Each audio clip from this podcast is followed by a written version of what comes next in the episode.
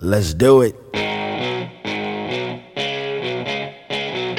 And now, shining the spotlight on the future of hockey, Major Junior. Hey, Connor McDavid of the Erie Otters. Matt Barzal of Seattle Thunderbirds. I'm Jonathan Huberdeau from the St. John Sea Dogs. I'm Braden Holtby for the Saskatoon Blades. This is Gabriel Landeskog. I'm playing for the Kitchener Rangers. Hi, this is Sean Couturier from the Drummondville Voltigeur. Carter Hart of the Everett Silvertips. This is Taylor Hall of the Windsor Spitfires. Nathan MacKinnon from the Halifax Mooseheads. NCAA. Hey, this is Jack Eichel. I play at Boston University. It's Alex Turcotte. Hey, it's Cale Makar. Hey, this is Jack Drury. Hey, it's Kyle Connor. Hi, this is Ian Mitchell of the Denver University Pioneers. It's Morgan Barron from Cornell University. Quinn Hughes from the University of Michigan. Hello, this is uh, Jerry York, the coach at Boston College. The World Juniors. My name is Andres Fishko from uh, Team Russia. Hey, it's Joel Farabee from Team USA. It's Moritz Seider from Germany. I'm Philip Broberg of the Team Sweden. It's Eeli Tolvanen. Hey, it's Nikolai Ehlers. It's Mads Sogaard. Hi, it's Timo Meier. Hi, this is Jordan Edwards of Team Canada. The NHL Draft. This is Alexis Lafreniere of the Rimouski Oceanic. Hi, it's Quinton Byfield from Sudbury Wolves. Connor Zary from the Kamloops Blazers. I'm Alexander Holtz. I'm Lucas Freeman. Cole Perfetti of the Saginaw Spirit. Dylan Holler from the Wisconsin Badgers. Hey, it's Jake Sanson. I play for Team USA. Braden Schneider, Caden Dooley. Here's Marco Rossi. I'm from the other Sounds. And more. Excellent! This is The Pipeline Show. The 2021 NHL Draft is a matter of days away, and we've got you prepped and primed for another conversation, uh, part two of our special with the Scouts, getting you set for the the big event this coming weekend. Welcome to the Pipeline Show, everybody. My name is Guy Flaming, and uh, again, as usual, I Want to welcome all the newcomers to the program. I, I, know at this time of year there are those casual NHL fans who don't normally pay attention to junior or college hockey, but they want information on the players who are draft eligible. So uh, episodes like this one and last week's show, part one of this uh, two-parter, those get a lot of attention, as do uh, all the individual segments, the interviews with the draft eligible players. So welcome to you if you fall into that category. I hope that you enjoy this week's episode and that you've gone back and, and listened to some of the past episodes, and that you like what you hear, and maybe you'll just decide to come back on a regular basis. That would be fantastic. For those of you who are returning listeners, obviously welcome back, and I appreciate each and every one of you, especially if you're leaving comments or ratings or rankings uh, wherever you get your copy of the Pipeline Show from, whether it's uh, Spotify or iTunes or wherever it is, the Podbean, etc. That always helps, and uh, might also introduce new listeners to the program, so that would be fantastic. And lastly, if you are one of the growing number of patron supporters at patreon.com slash the pipeline show, I hope you're enjoying your early access to all the interviews, all the segments that you hear on a full episode of the pipeline show. They're usually available in individual segments days ahead uh, for patrons who sign up for a couple of bucks a month. Of course, the Pipeline Show is brought to you by Wilhauk Beef Jerky, the best beef jerky in all of Alberta located in Leduc and Spruce Grove, uh, two towns near, just on the outside of Edmonton. And that's the only place that you can get it. But if you're in Western Canada, you can get your jerky on by contacting either location. They will take orders of any size and they'll ship it to you. The website is wilhaukbeefjerky.com and Wilhauk is spelled W I L H A U K. Let's get to it as uh, there are two big news stories this week in uh, prospect hockey world. Uh, one of them positive, one of them not so positive. Let's start with the positive. That would be Luke Prokop of the Calgary Hitmen, who took to social media a couple of days ago and uh, let everybody know that he is a gay athlete. And I first saw the notice on uh, Twitter probably four or five hours after he'd made the announcement. And my first thought was, okay, how's this going to be received? An overwhelmingly supportive uh, response from the hockey world, which is fantastic to see. I'm so glad for him that it's gone this way. You know, I expected his his family obviously and his teammates, and I guess I shouldn't say obviously because it's not that's not the case for everybody. But lots of support from his teammates with the Calgary Hitmen and the Nashville Predators organization who drafted him and signed him. And I also saw some messages of support from other players around the NHL, guys who he's probably never met before, but you know, like Scott Laughton of the Philadelphia Flyers had a nice message. I saw somebody else as well. I can't remember the name right now, but I just think it's fantastic that. Uh, and uh, apparently, I don't know if this is 100% true, but uh, sounds like Luke is the first openly gay player in the NHL or at least signed to an NHL contract and how inspirational that must be for other players or other young players who are in a you know in a in the same situation but didn't really have anybody to look up to who now can look to him. It's it's hard for me to uh, put myself in that position and wonder what it must be like, but it's got to be a weight off, and I can't imagine what it has been like for him. At times he, he's mentioned I've seen some um, some articles and things about you know what it's like inside of a locker room, and I know I've got a 16 year old son, and I can hear it even just he and his friends playing video games and stuff. Some of the comments that are made, and you got to crack down on that as a parent. You know, I'm like, dude, that's not okay, and use derogatory language, thinking, and this is the case when I was a kid. You know, I would call friends by you know that F word that we don't use anymore, but I would use it as I would goof or dummy or something like that not meaning it as what it actually means, but that doesn't make it okay. It's still derogatory, and for somebody who is gay hears that, how offended and how disrespectful that must be. So thankfully, the world has evolved and people have evolved, and we're moving on from that. And I certainly have learned to better watch my language for sure. But I can imagine that there's been times in Luke Prokop's uh, life where he's in the, in the dressing room with the boys, and you know whether they mean it that way or not, hearing words like fag or fairy can probably be pretty uncomfortable. You know, I'm not in that position, so I don't know, but I would have to assume. So that's the positive story. Good for Luke Prokop and great for the the hockey world to come out and support him in this decision. I, I honestly I haven't seen any sort of negative responses or even like trolls on Twitter or anything like that, which is great. Maybe I'm just missing it, but I think that's fantastic. Let's get to the negative story, and that, of course, is with Logan Mailloux, the uh, defenseman with the uh, London Knights, who actually didn't play in London this year, ba- has barely played in the OHL.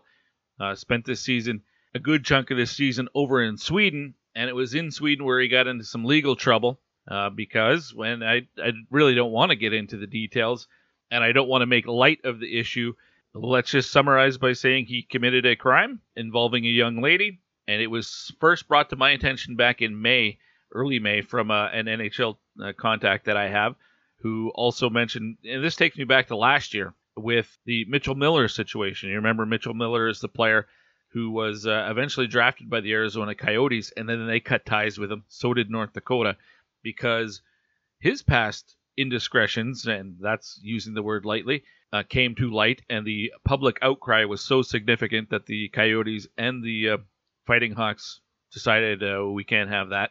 And you'll recall last year, well, you, you might not recall because I didn't put it, I didn't actually release the the interview, but I did an interview with Mitchell Miller, promoted it, and that's when an NHL contact said, "Did you know that uh, this was in his past?" Which I didn't, and I've, I've told this story before, but uh, I decided not to air the interview.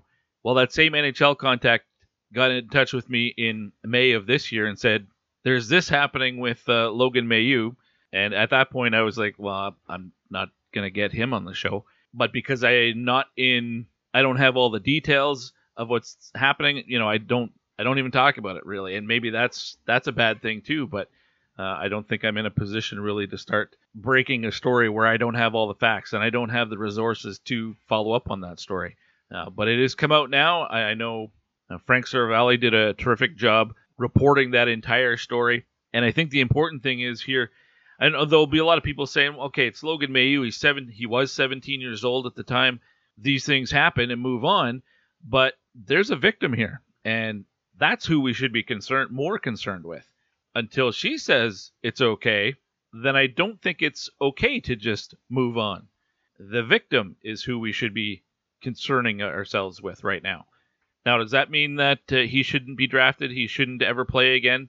Well, that's going to be up to the hockey teams who are in the position to make that call. Uh, I personally, I I think it would be very risky for a team to draft him, especially now that that is uh, widely public notice, because you're going to have to explain it to your fan base. So is Logan Mailloux a good player? Sounds like he is. It, eh, by all accounts, he he could be a you know just based on talent and projection, could be a first round pick. I know the London Knights have said that he's going to be on the team this year, but there's been some public outcry about that as well. So um, it, it is definitely a risk for a team if they're going to draft him. Personally, I would not, but that's just me.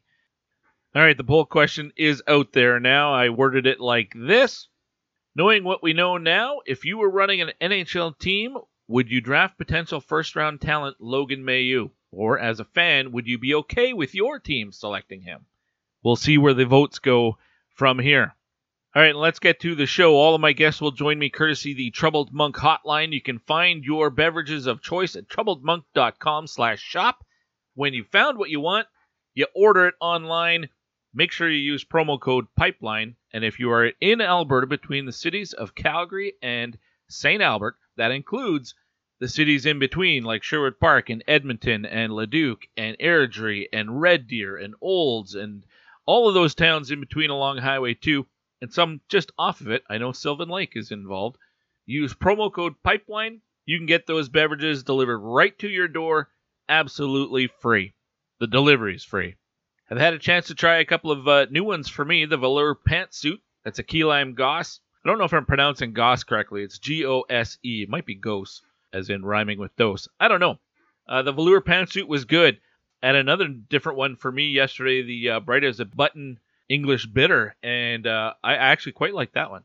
I drank it out of the can, though. I, I should have poured it uh, with the next one I open. I'll pour it into a, a beer stein or a mug to see how bright it is. Because I'm not sure where the name comes from. But but it was tasty. And they have lots of beverages of choice, not just beer, but they have soda and they have spirits as well. Go to troubledmonk.com slash shop and you'll see exactly what I'm talking about. Bottom line, use promo code PIPELINE and they will take extra special care of you. All right, let's get to the guest list. And we started this last week where, in case you missed last week's show, we had five scouts come on the program including uh, Chris Peters from Hockey Sense, Mitch Brown from Elite Prospects, Ryan Wagman from McKeen's was with us, uh, Tony Ferrari from uh, Dobber Prospects, as well as uh, Sam Cosentino from Sportsnet. They were all on the show last week and asked them all the exact same question. Give me six guys that you think you're higher on for the 2021 NHL draft than the consensus out there, and then one guy that's on the opposite of that, somebody you like but not as much as everybody else and uh, they knocked it out of the park. That show has been very popular. Well, we're doing again this week, and uh, the five guests that you're going to hear from this week, and this is the order they're going to join us. Derek Neumeier from Future Considerations, or now FC Hockey, he makes his first appearance on the Pipeline Show. He'll be our lead-off guest. He'll be followed by another newcomer. That would be Josh Tessler from Smart Hockey, based, as you would guess, out of Massachusetts. Uh, from there, we'll have a conversation with uh, Ross MacLean, longtime uh, member from uh, Hockey Canada and a skills conditioning coach, currently doing some uh, consulting for a uh, WHL team. Wanted to get his opinion on some players, and he gave us a, a, great list as well. Next up is Scott Wheeler from The Athletic, and it, we were trying to figure it out. It's either his first appearance on the show or it's his first appearance in a really long time. Either way, it won't be the last. Scott Wheeler, great guest uh, I think you're really going to enjoy that conversation. And we will close it out with another newcomer to the program, Gavin Chiasson, who uh, is the guy who created Recruit Scouting. It's a pretty new scouting outfit out there, only been in operation for a year or two. I guess a couple of years now because they did last year's draft as well. So some new takes and some new people for you to get to know here on this week's episode of the Pipeline Show. So lots we're going to get to. We're going to start it off with Derek Neumeier from FC Hockey. Six guys that he thinks he or FC Hockey like better than the uh, the general consensus out there, and one guy that's on the flip side. Lots to get to here this week on the Pipeline Show, brought to you by Wilhauk Beef Jerky. Up now to DeBrusk, gains a Tiger line, shoots, scored!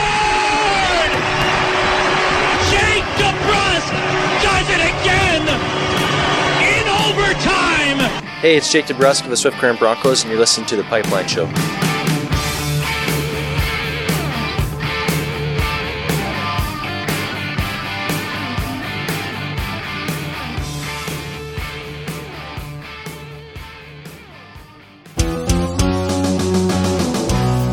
The Troubled Monk Brew of the Week. Hey, this one's great on ice. Why is that, bud? Troubled Monk Troubled Tea. This surprising beverage is low in sugar, zero carbonation, and has an unmistakable real tea taste. Alberta's first and only hard iced tea. Player comparable, Jack Eichel, silky smooth and super skilled, but a little softer and enjoyed by all. Troubled Monk, visit the tap room in Red Deer or get free same day home delivery in Alberta by placing an order at troubledmonk.com. Troubled Monk, craft beverages worth sharing.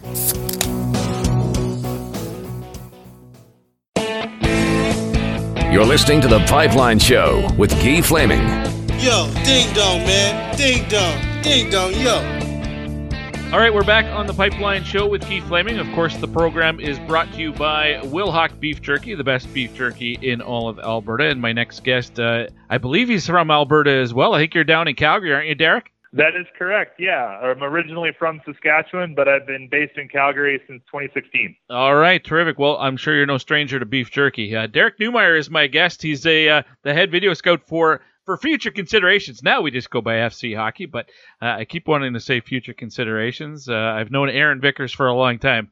Uh, I thank you for making the time. I appreciate it. I know with the draft here right around the corner, things are getting pretty busy, uh, and I know you guys have been busy. For those who haven't had a chance to look at the uh, the draft package yet from future considerations, FC Hockey, uh, tell them how uh, how they get it.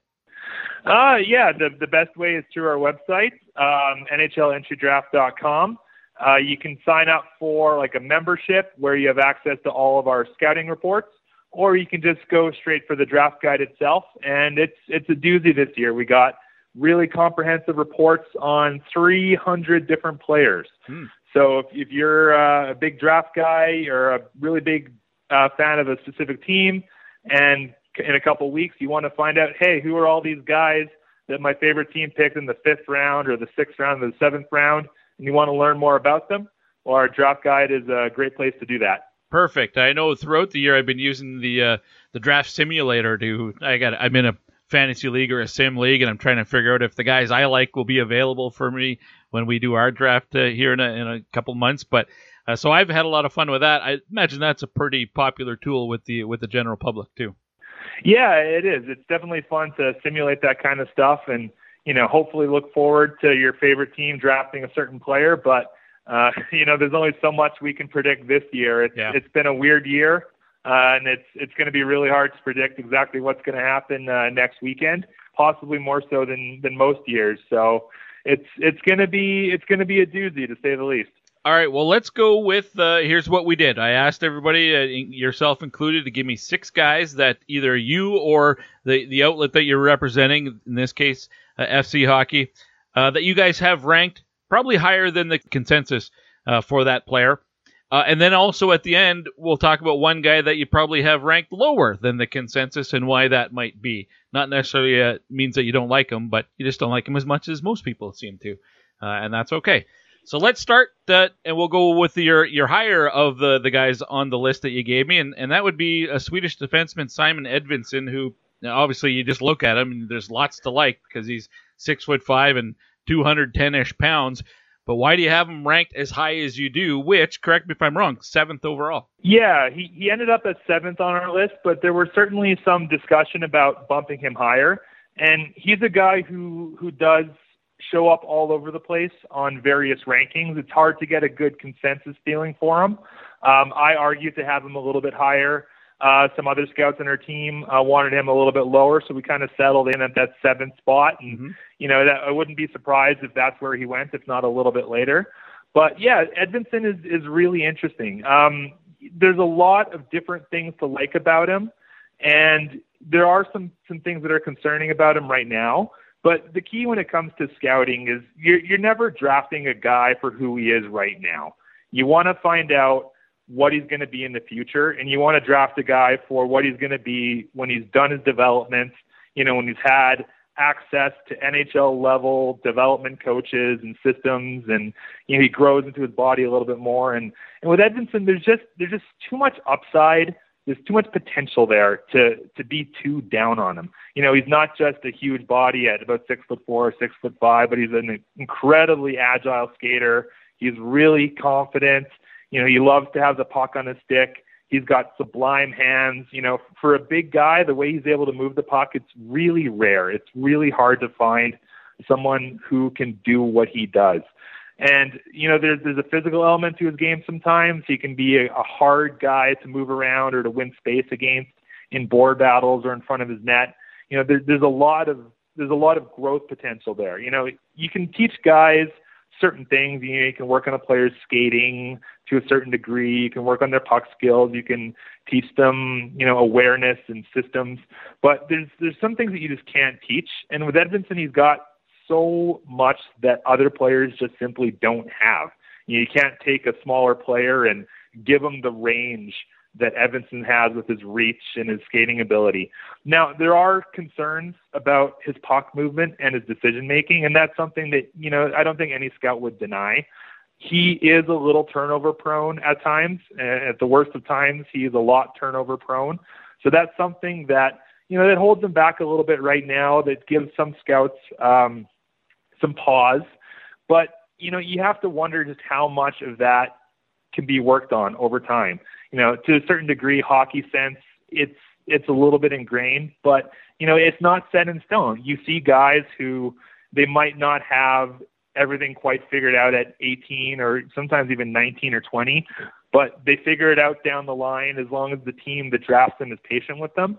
And I think you have to draft Edvinsson relatively high just based off of that because if if everything comes together for him, if he's able to clean up his passing, if he's able to uh, make his games a little bit safer and a little bit more consistent and reliable, any team that's going to pass up on him might really regret it down the road just because if everything clicks, the, the total upside, the complete package that is going to be, is going to be very, very rare and very special. Now, I only saw him at the U18, and Canada really took it to the Swedes, so it, was, it wasn't a great tournament for uh, a lot of the Swedes uh, in that regard. Uh, but he had four points in the tournament but he did play for three other squads this year at three different levels in the SHL and, and the Allsvenskan League, both of them pro, and with the J20 squad over in Frölunda as well. Of what you saw, at which level was he most impressive? Um, yeah, probably at the the junior level. I mean, just because it is the easier level for for a 17 year old player compared to playing against men. But I, I watched him in the Allsvenskan, and I did like what I saw. You know, it's it's not an easy league, even though it's the second tier in Sweden. But I thought he acclimated himself really well after a few games. You know, he didn't shy away from, you know, carrying the puck up ice. He didn't shy away from trying to make plays or from from playing physical. I thought he showed really well for a guy in in a bit of a difficult situation. And actually, you bring up a good point um, with the fact that he played in so many different places this season. I think that's something that might have had a negative effect on him. You know, he didn't have as much time to kind of acclimate himself into a system, to get familiar with his coaches or his teammates. And, you know, maybe when you're in a new environment, maybe you try to do a little too much at times.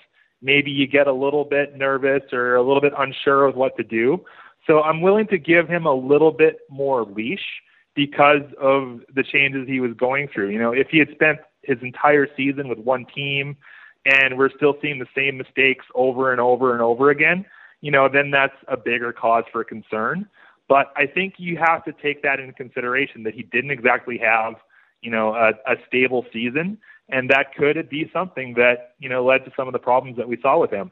All right, that's Simon Edvinsson. Let's move on to the next guy, also a defenseman, but uh, a lot closer to home. Corson Ceulemans, who played for the uh, Brooks Bandits this past year uh, when he could, only eight games there, and played almost as many for Canada at the World U18. Uh, what did you make of him from what you've seen over the last couple of years in Brooks, and uh, where do you have him ranked? Well, we have Ceulemans ranked uh, 12th on our list, and I think that's higher than almost anyone. And you know, he's a guy that's a lot lower on some other lists, and and personally, I don't I don't quite understand it. Um, because like Edvinsson, there's just so much to like about him. And, you know, if everything clicks with Ceulemans, you're going to get a player down the road that is so much better than a lot of other guys in this sort of range. Now, obviously, there there is risk for similar reasons as Edvinsson, but I think the positives outweigh the negatives with him. You know, he's a big body at six foot two. He's physical. He's incredibly athletic. Like he's a really athletic uh, young player. He's a great skater. You know, he's got a great motor and great conditioning. He's a guy who can play 25 minutes a night and rush up and down the ice and not break too much of a sweat, which is not easy to find. He's confident with the puck. He's good with the puck. He's got a great shot. He can make plays.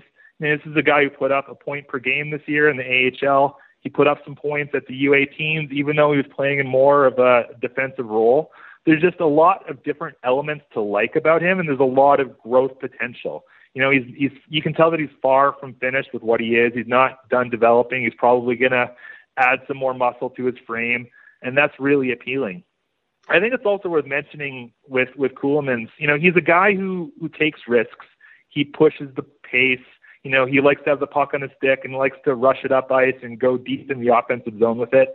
And there are some times where it can backfire on him. Um, like Edvinsson, he can be a little turnover prone at times, and it's something that'll definitely have to be worked out of his game or or uh, sanded down a little bit. But what's nice about him is that Brooks kind of tells them to play that way. Hmm. Like Brooks is not shy about being an offensive team. For anyone that follows the AJHL, I mean Brooks has a reputation. They often lead the AJHL in goals, um, sometimes by a hilariously large margin.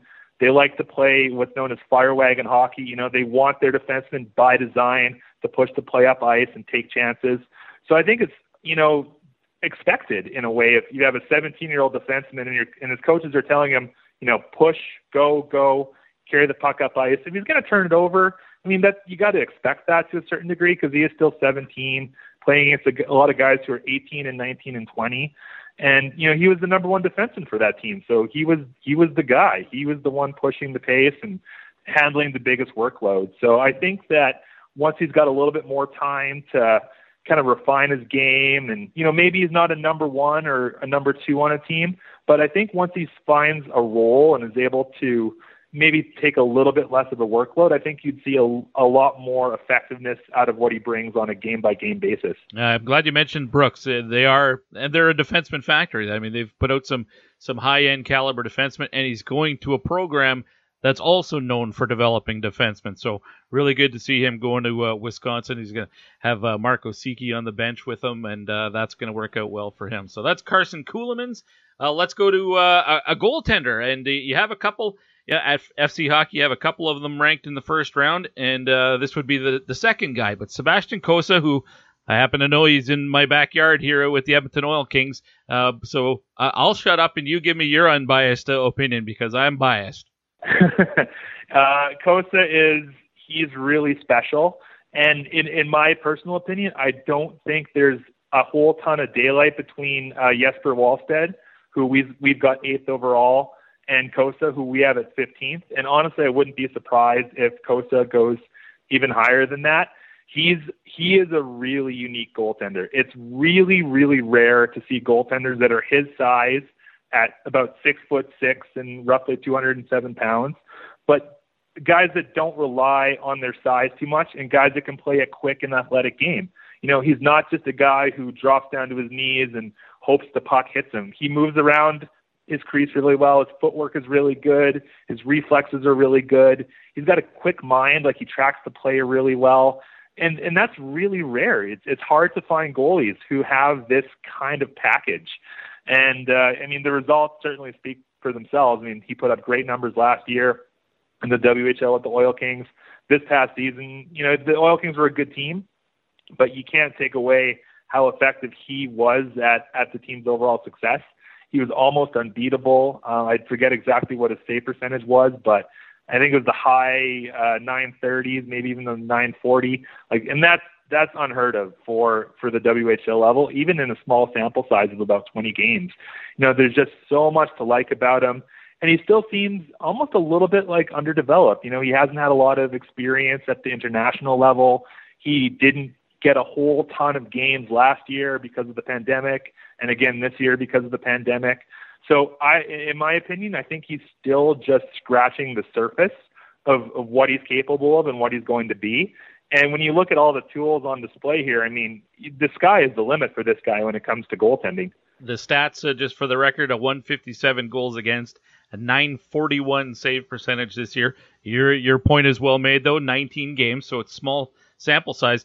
Quite often, you know, you know, you look back over the years, uh, Carter Hart and, and Dustin Wolf and Everett. You look, Carter Hart's got great numbers, and you think, okay, is it him or is it the team?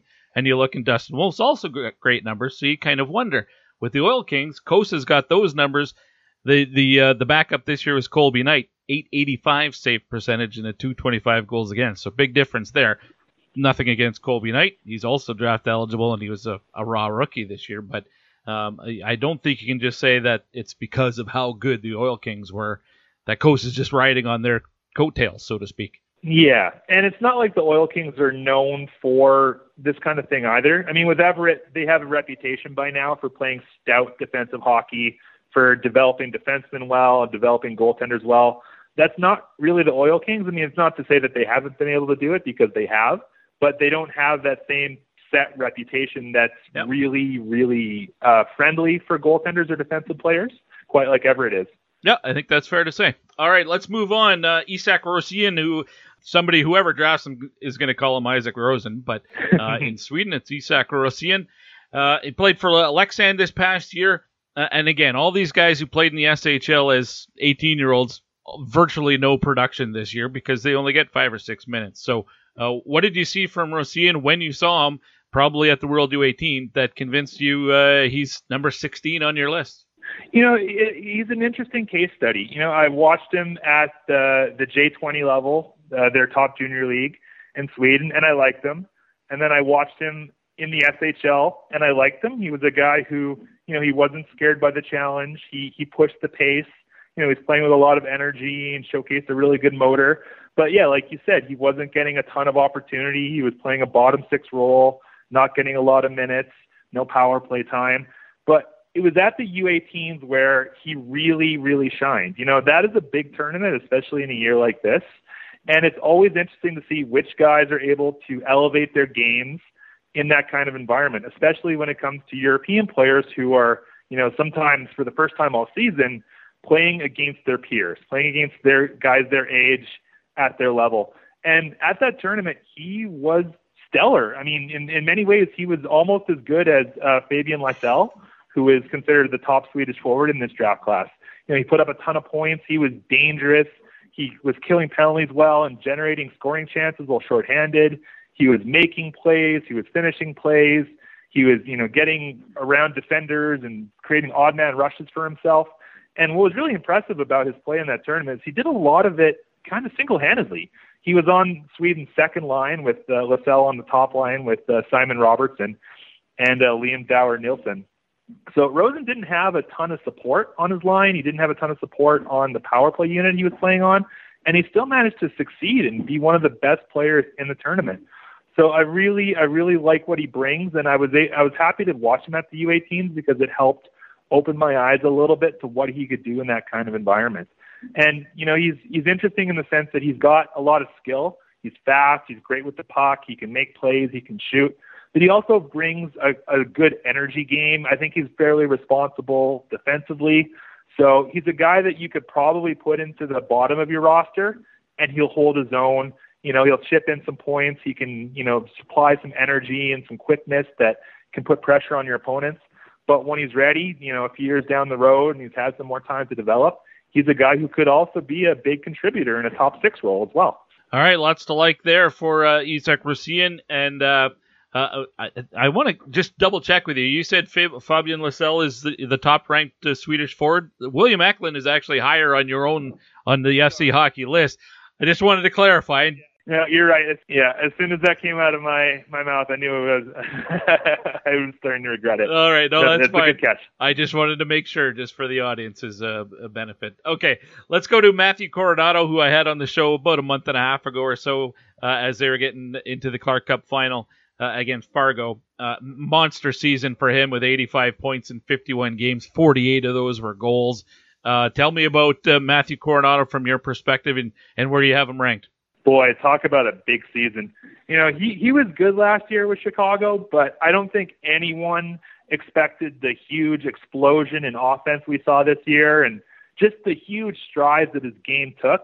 You know, we've got him 20th uh, on our list, but I really wouldn't be surprised if if he went higher than that, just because it's so hard to find guys who just have that that it factor offensively, that knack for scoring goals and and generating offense on a consistent basis. I mean, he had 48 goals in 51 games And then he was also a goal per game in the playoffs, which is kind of unheard of. Mm-hmm. Like that's really, really impressive.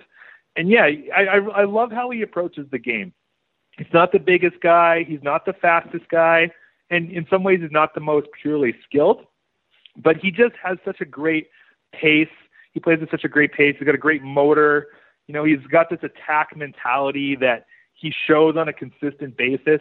You know, he's he's really competitive in that regard. You know, when he gets the puck on the stick, he's going to do anything he can to beat defenders and to get it towards the net and you know either take that shot himself or set up one of his teammates. He's kind of an underrated playmaker in some regards. I've seen him make some really high end plays this year.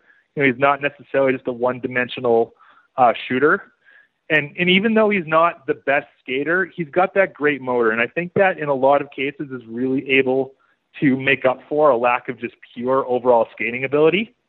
And you know, it has to be said that you always have to look a little bit. Um, you always have to give a little bit extra uh, time for a guy who comes from a really strong development program.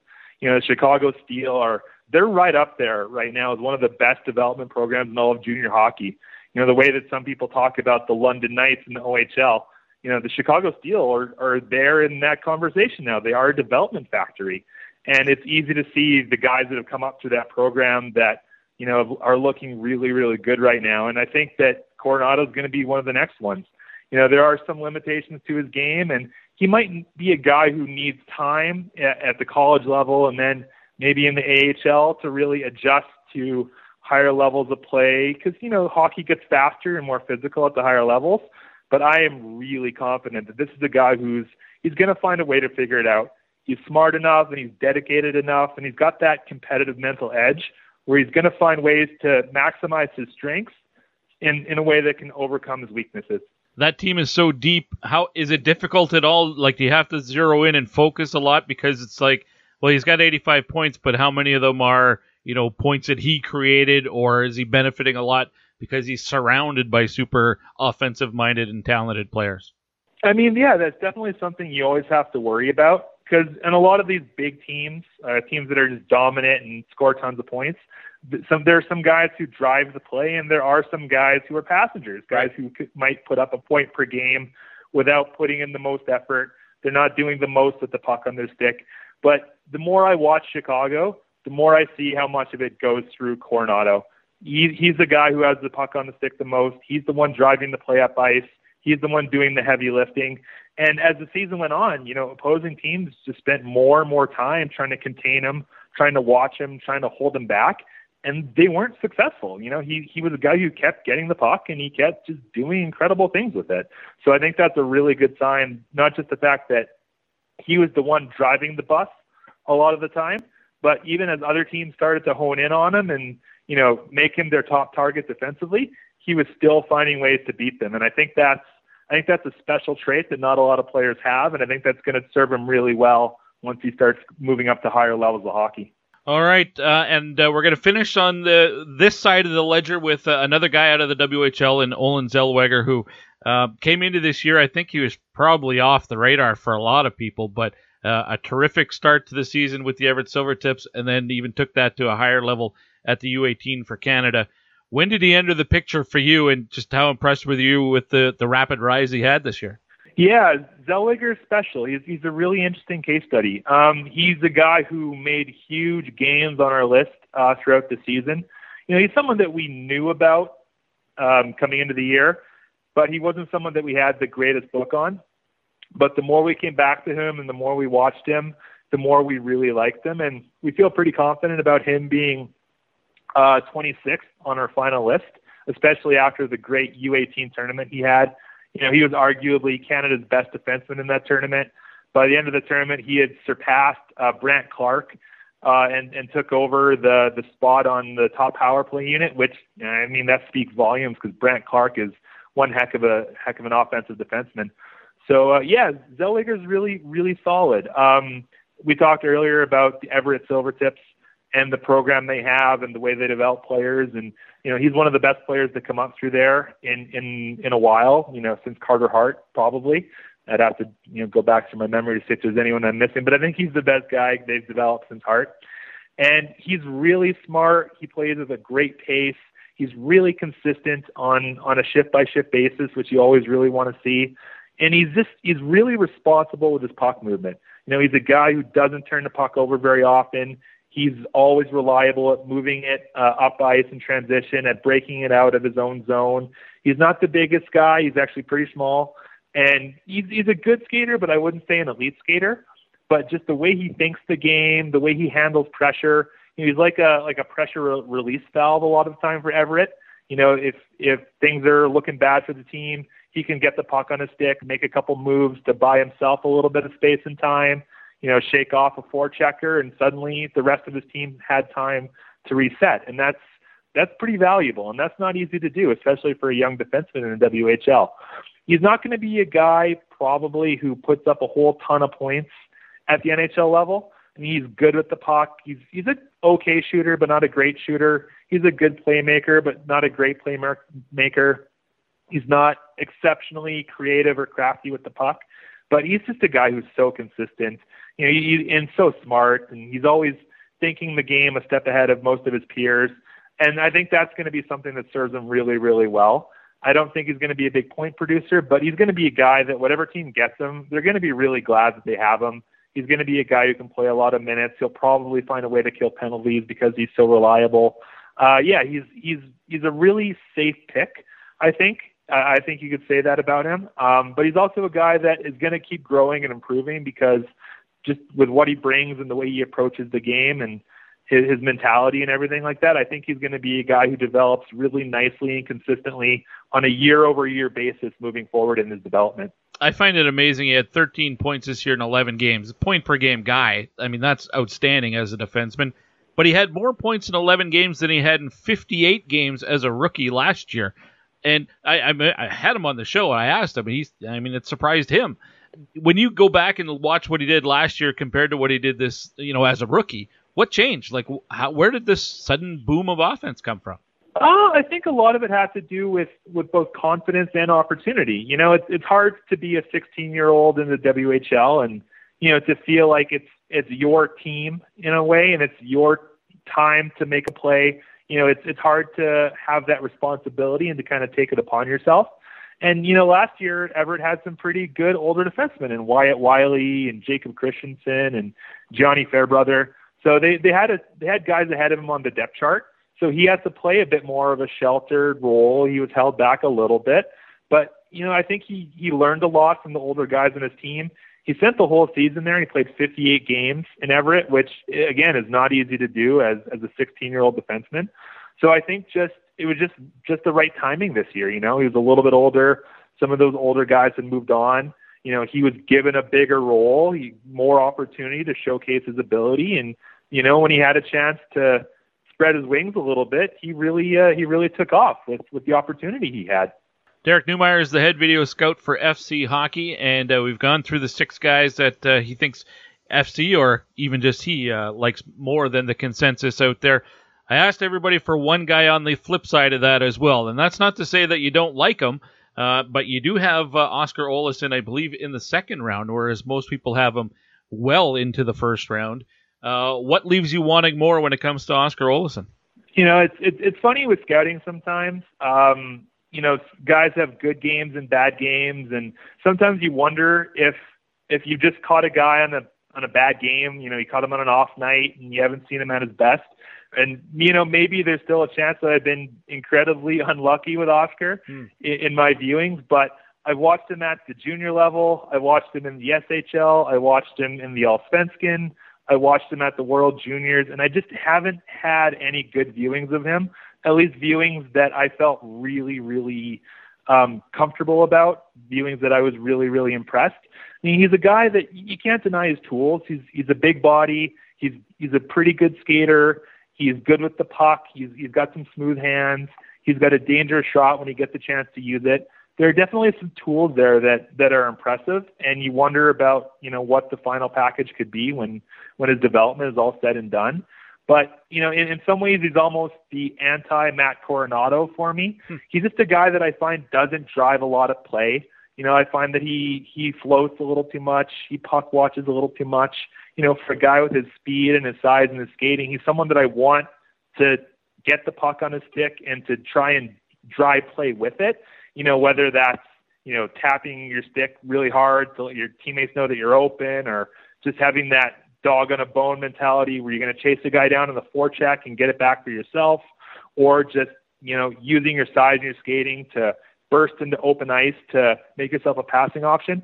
I just don't see a lot of that with Oskar. You know, he's a guy that you know on the power play, for example, if you've got time and space and someone passes him the puck, yeah, he'll he'll do something good with it most often, or more more often than not.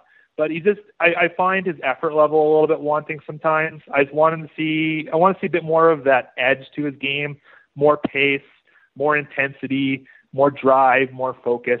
And I, I've also had a lot of times where I've questioned his hockey sense and his decision making, especially off the puck.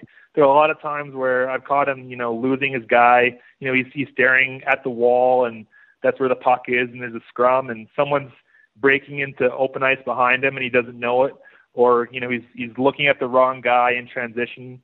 Um, so there there are things that I, I worry about with him. Uh, I also think it's worth noting that he is an older player for this draft class. He's a late 2002 birthday.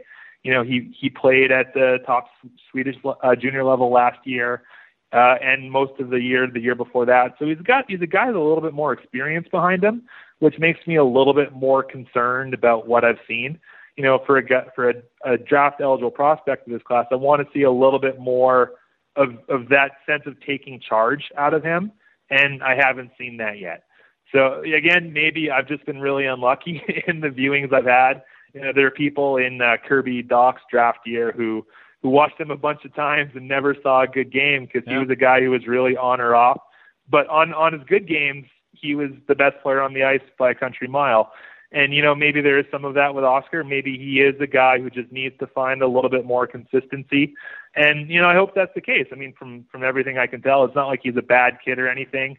You know, he seems he seems fine. He's not a guy who's taking runs at guys. He's not a dirty player by any means. He plays a really clean game, and you know I hope that everything kind of clicks for him because I, I generally like guys with that profile who have that size and skating and puck skill combo. But it just I don't know. I just haven't quite seen enough this year that makes me feel comfortable um, drafting him too high. You know, we we ended up with him in the second round, and I think that is is probably the right spot for him. Great stuff, Derek. I really appreciate your time. Uh, again, FC Hockey is uh, uh, where everybody can get their draft coverage from future considerations. And uh, I really appreciate your time. I hope you don't mind if I call you again. Hey, no problem at all. This is a great chat, and I would uh, love to do it again sometime in the future. That was Derek Neumeier from FC Hockey, his first appearance here on the Pipeline Show, but won't be his last. We'll look to get him on again in season 17 of the program, which, as a reminder, will start first show in August. Uh, I'm thinking it's probably around August uh, 15th, something like that maybe not quite that late, August 12th, August 13th, somewhere around there, as I have uh, this show. Then next week will be a sort of a draft recap, then uh, about 10 days off, and come back for season 17. You can give Derek a follow on Twitter at Derek underscore N underscore NHL. And check out everything that FC Hockey has to offer at their website as well. All right, up next, it'll be another newcomer to the program, his first appearance on the show as well. Josh Tessler, who uh, heads up Smaht Scouting. I keep saying Smart Hockey, but it's Smaht Scouting.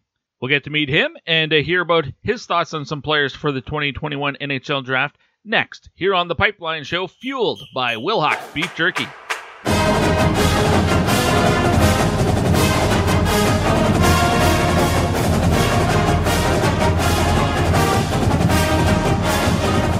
This is Greg Carvel with UMass, and you're listening to The Pipeline Show.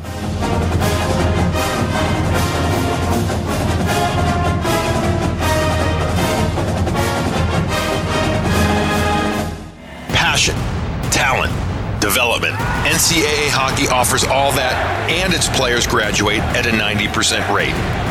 Nick Bjugstad. Backhand scores! Wow, what a goal! David Backes. And Zach Parise were stars on campus before the NHL stage. Whether you are a fan or a player, nothing compares to college hockey. Visit collegehockeyinc.com and follow at college hockey. Champions of the college hockey world. You're listening to The Pipeline Show with Guy Flaming. I'm a Mog. half man, half dog. I'm my own best friend. We are back on the Pipeline Show with Keith Flaming, continuing on with our uh, look ahead to the NHL draft, which is uh, rapidly coming up. And uh, last week's show and this week's show, we're uh, chatting with scouts, guys who are draft day junkies, uh, much like I am. But these guys they consider themselves scouts. They watch a ton of games. Uh, and so it's valuable information that, that they bring to the casual fans, and that's why I wanted to get them on right before the draft. Of course, the program brought to you by Wilhauk Beef Jerky, the best beef jerky in all of Alberta. My next guest uh, is coming to us. Uh, actually, Josh, I don't know where you're from. Josh Tessler from uh, Smart Hockey is uh, with me now. Josh, where are you? Where are you located? and thank you so much for having me on. And um, so yeah, and I am actually Boston, Massachusetts based. All right, perfect. I guess that's where the smart comes in, right? Yes. I was just yep. ho- I was hoping for that uh, that stereotypical Boston accent. I don't hear it though. Yeah, no. So I um so I actually moved around uh quite a bit as a kid. So yeah, I was initially born in Montreal, um, and then moved to Memphis for a bit, and then Boston, and then DC. Um, and my first stint in Boston was only for about a year. Okay. For the good chunk of my childhood, uh, sorry, I live down in the Maryland, uh, Washington D.C. area, and uh, yeah, and then came back up here for college, and and yeah, and I've been here ever since. Josh, tell me how long have you been uh, in the scouting biz now? How did you start Smart Hockey? Yeah, so I began Smaht Scouting um, back in sorry back in February of uh, last year. Okay. So yeah, so um, I had decided to go back to school and earn my MBA and at that time, I was writing for uh, Dobber prospects as well as future considerations. Hmm. But when I decided to go back to school, you know, of course, I wanted to continue scouting, and to do so, I want uh, like I want to give myself a platform where you know where I could be as flexible as possible. Um, you know, and I didn't have any deadlines hanging over my head. Right. So yeah, so that's when I created the, the site. You know, and we've grown, and at this point, we have uh, seven scouts globally, and we are continuing to grow. It's been a great year for our site.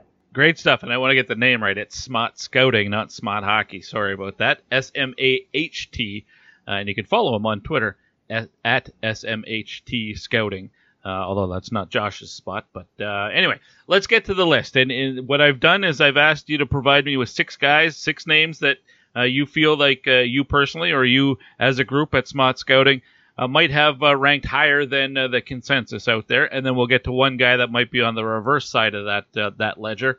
Uh, so let's get going. And uh, the first guy we're going to chat about is a Russian who you have ranked fairly high. Tell me where you have Fedor Svechkov and why you like him that much. Yeah, so in the final rankings, we had him at nine, I believe.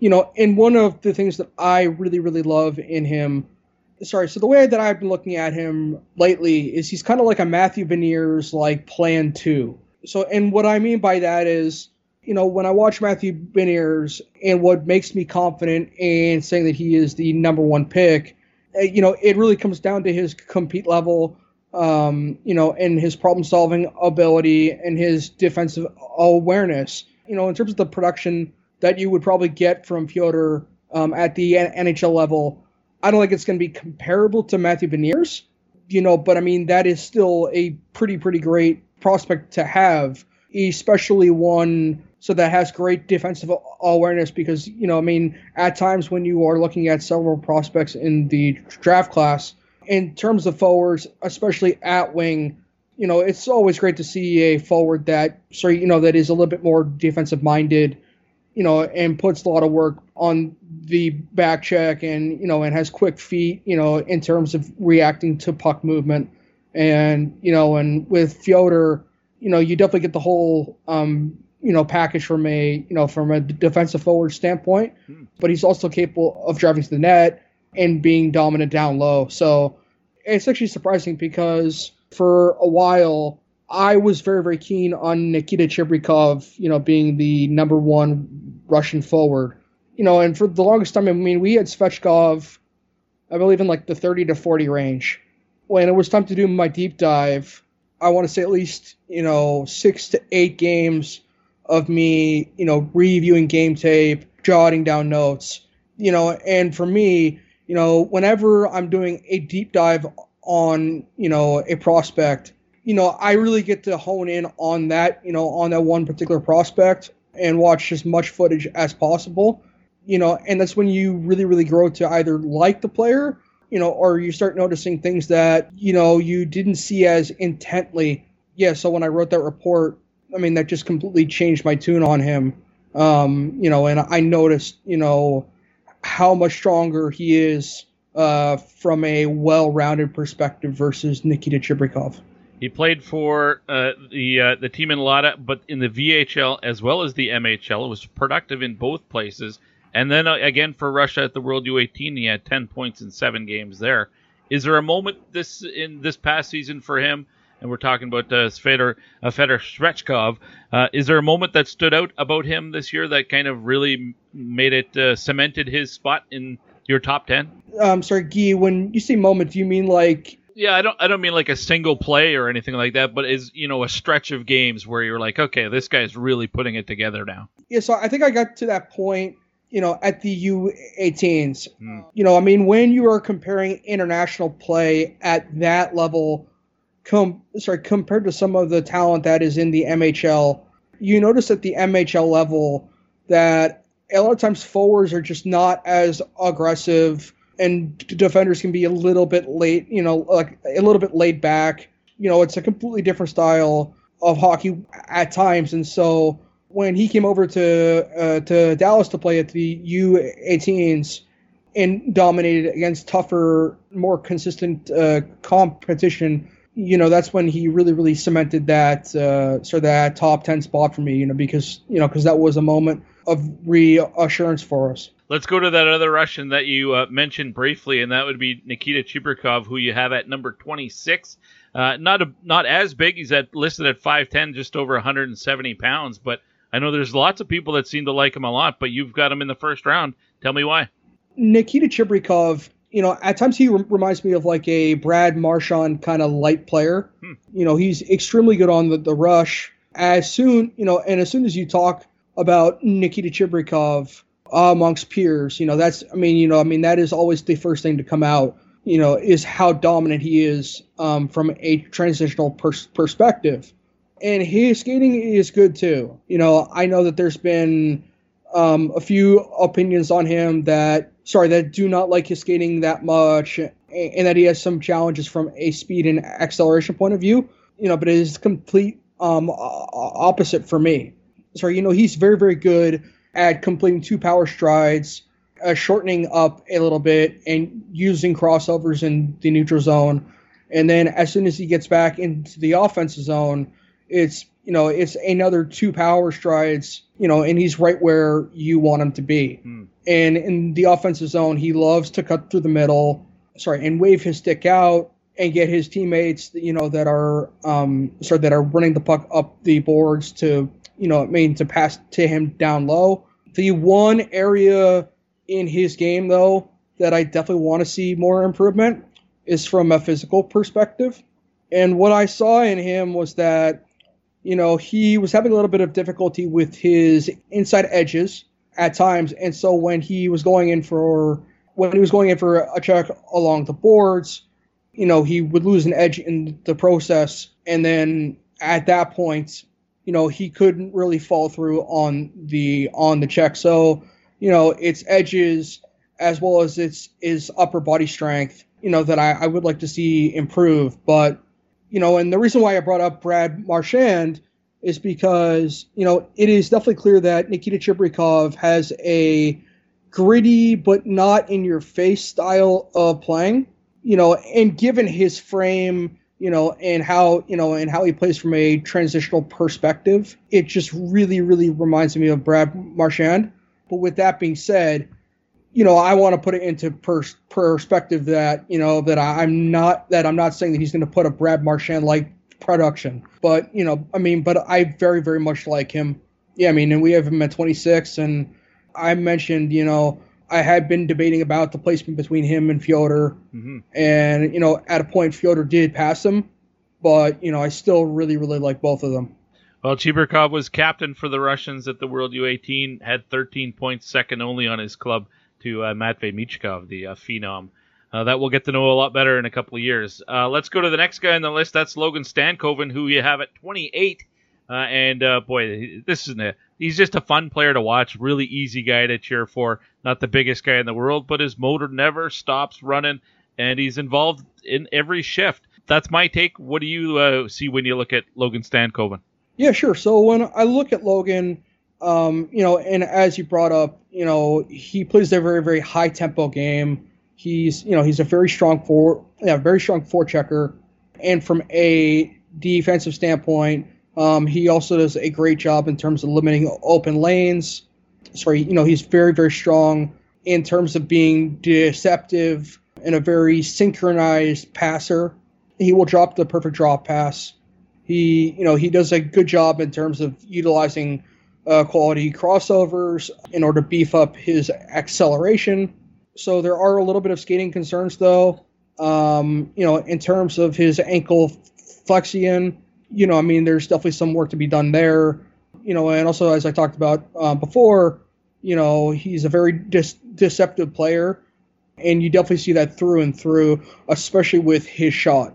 You know, he is a little bit on the shorter side, and historically we have seen a decent amount of, of GMs, um, you know, stay away from shorter players, mm-hmm. especially early on. So, but yeah, you know, I, you know, but I mean, I very, very much like him. Um, and he's definitely a player that I would definitely take, you know, in the late first round. All right, he had eight points for Canada in seven games at the World U18. Probably one of arguably their most consistent player uh, at the tournament. He was uh, terrific. Uh, let's go to the next guy. And Sean Tschigerl of the uh, Calgary Flames, or Calgary Hitmen rather, uh, appears much further down the list, but not that far. You know, this is a second round pick for, for you and the and the crew at Smaht Scouting. Uh, what do you like about Sean Tschigerl of the Hitmen? Sure, sure. Um, so in terms of Sean, I you know I like him for similar uh, yeah I like for similar reasons to why I like Logan Stankoven and Chibrikov. And what I mean by that is, you know, he's a very very aggressive forechecker, and he is extremely physical too. And to be honest, it's you know it's really really shocking given sorry given his frame how physical he is. And so at times, you know, I wouldn't call that deceptive, you know, but I mean, in terms of opponents, you know, I can definitely see that throwing them off. You know, he's got great, great upper body power, and I very, very much like his stick handling as well, you know, and his ability to get around defensemen, sorry, and drive the puck to net front. And I also love his defensive awareness too you know, so it's defensive awareness plays like that, you know, that I, um, you know, that I truly enjoy. Yeah, so we like him a lot.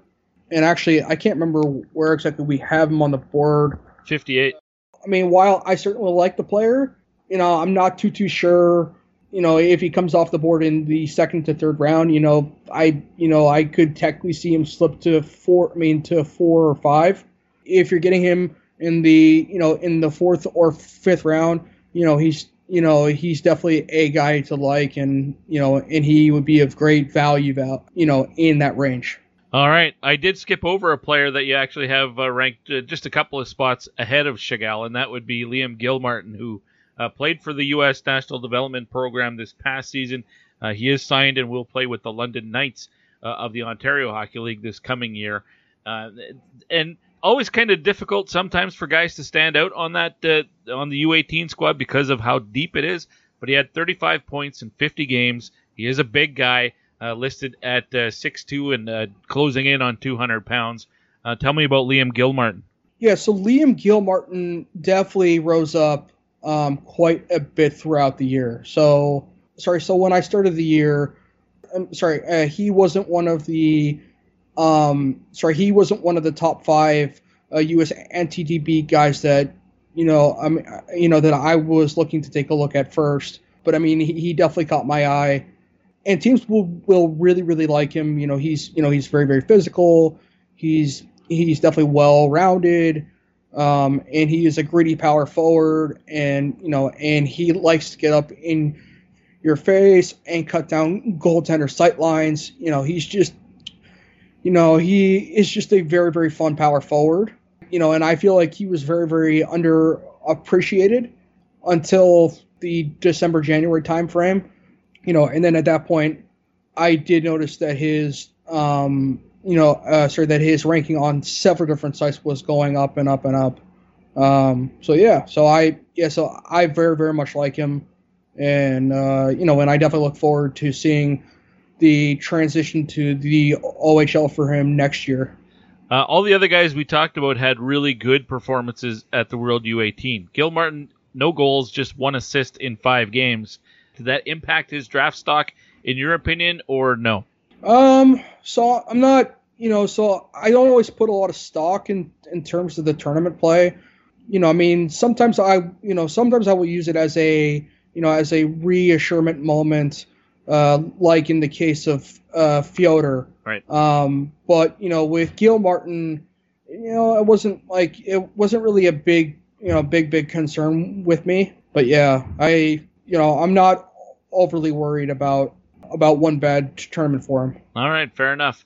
Uh, okay, we're gonna get to uh, Colton Dach of the Saskatoon Blades now. He's listed at 6'4 and just over 200 pounds. I think everybody knows his brother Kirby Dach very well uh, Colton is not going to be selected in the top, uh, you know, top five like uh, like Kirby was. Uh, but this is a good player, and he was a point per game guy for the Blades this year. 11 goals, 20 points in 20 games, and that's after you know having uh, 11 goal season as a rookie uh, the year previous. but they're different players. He and Kirby are not the same players. But tell me about Colton Dach. Yeah, so with Colton Dach, you know, one of the things that I caught immediately was how versatile he is. So actually, I believe this year in my notes because I'm actually working on a, um, I'm actually working on, on a Colton Dach right now. I'm sorry, uh, the majority of the time he played at right wing, playing with uh, Crnkovic and Tristen Robins. You know, and, and I very very much like that that line. Actually, he played at left wing once and then center three times. You know, and I very much like versatile players. Like, you know, for example, in this draft class, there's guys like Robert Orr of the Halifax Mooseheads and Lukas Gustafsson um, of the Chicago Steel. You know that offer you know that offer you a, a lot of versatility. You know, and I very very much saw that in Colton. One of the things that caught my eye about Colton is how good his shot is.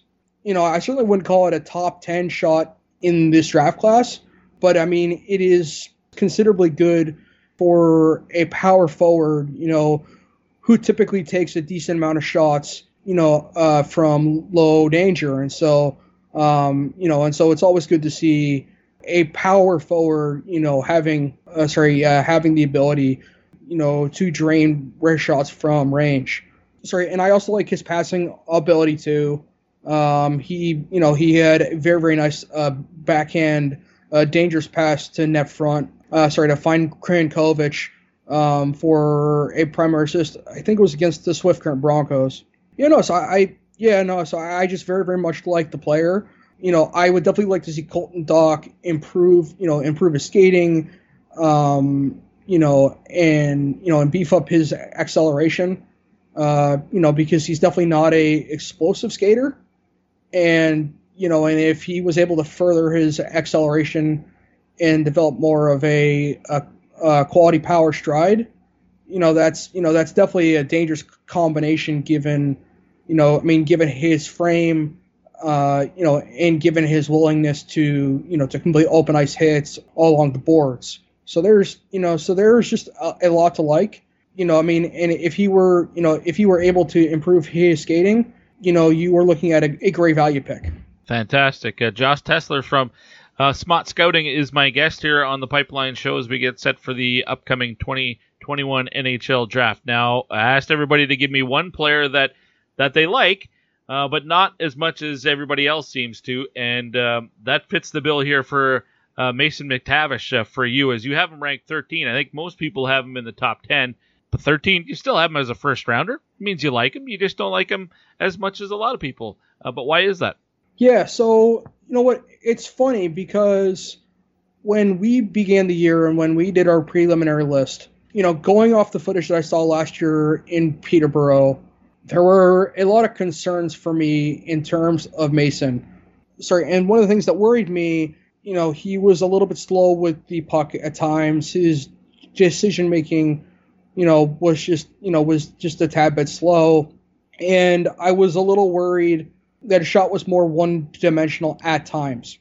You know, after he was loaned out, so he got loaned out to EHC Olten. And, um, you know, and I definitely saw a stronger player over there.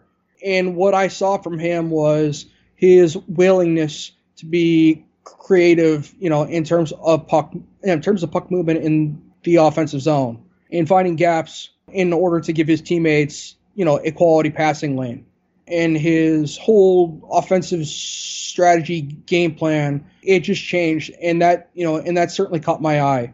Sorry, is his physical grit, you know, and he's capable of making great open ice hits, you know, and, and at times, you know, he reminds me of Nazem Kadri, you know, but the one thing that I'm just not, you know, that I'm just not as sold on is whether or not I see him as a center. So I know, so I know a lot of people have been talking about, you know, as a dominant setter, you know, and for me, he just seems to be a little bit stronger at winger, you know, and my reasoning for that is mainly because, you know, he's not a very, very big puck mover. He tends to be a little bit uh, weaker uh, from a transitional perspective, especially when looking to counter the rush. You know, so I mean, I would prefer to have him, you know, on the wing instead of at center. You know, so I just see a lot of challenges with him in terms of his transitional defensive play. I feel like if you moved him to winger, I mean, you don't have to put that much stock in him, you know, being a consistent defender within transition. Fair enough. Uh, that was with Mason McTavish. Uh, Josh, I really appreciate your time. Thanks for being available right before the draft. I know it gets awfully busy. Uh, again, where do people go to find uh, the rankings for Smaht Scouting?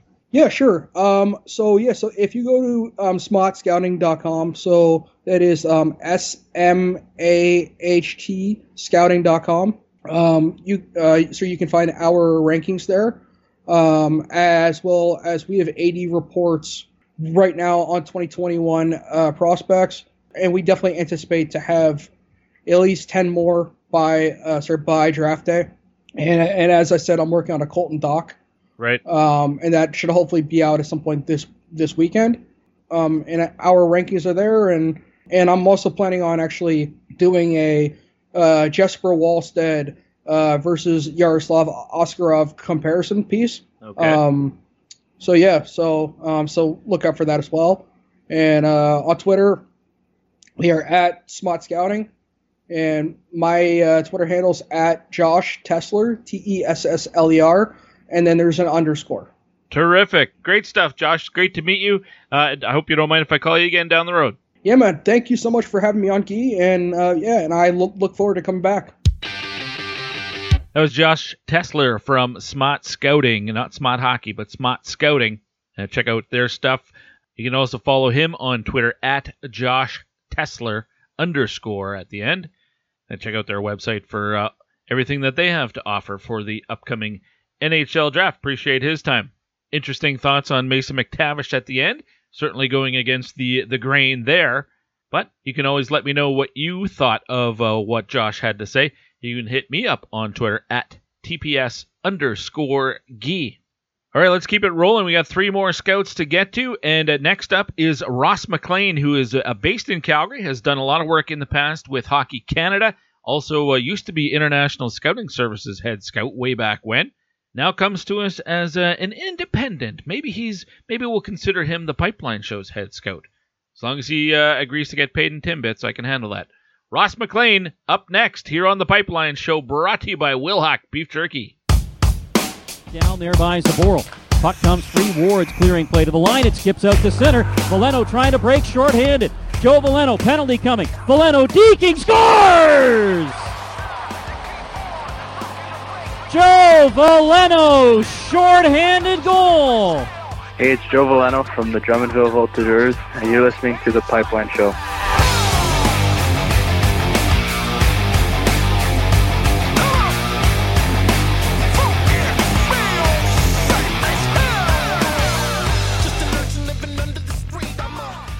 There's a lot of people with disabilities that can't just go out and find a job. So we set out to create a business to fill those needs, one stick at a time.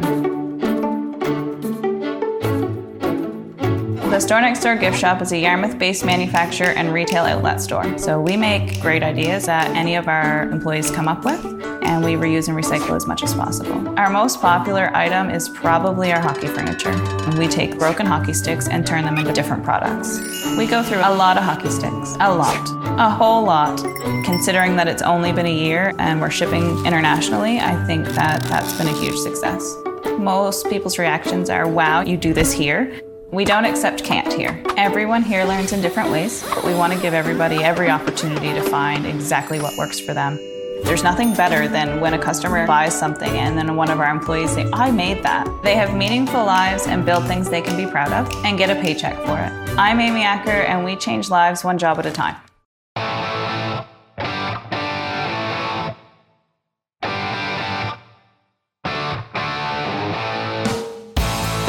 You're listening to The Pipeline Show with Guy Flaming. fights like an old lady. All right, we're back on the Pipeline Show, brought to you by Wilhauk Beef Jerky, and uh, we're going to continue with the uh, chats with the scouts as we get set for the 2021 NHL Draft. Uh, another six pack of uh, personal favorites for my next guest as we welcome back Ross MacLean from MacLean Hockey. Ross, welcome back. How are you? I'm doing well. Thanks for having me again. Oh, uh, pleasure to get a chance to speak with you. I know you're super busy uh, on the ice uh, doing some some training and scouting right now as well. But uh, so I appreciate you making the time uh, for the Pipeline Show once again. You gave me your list of uh, your six pack of good guys and one guy that you have some sort of concern with.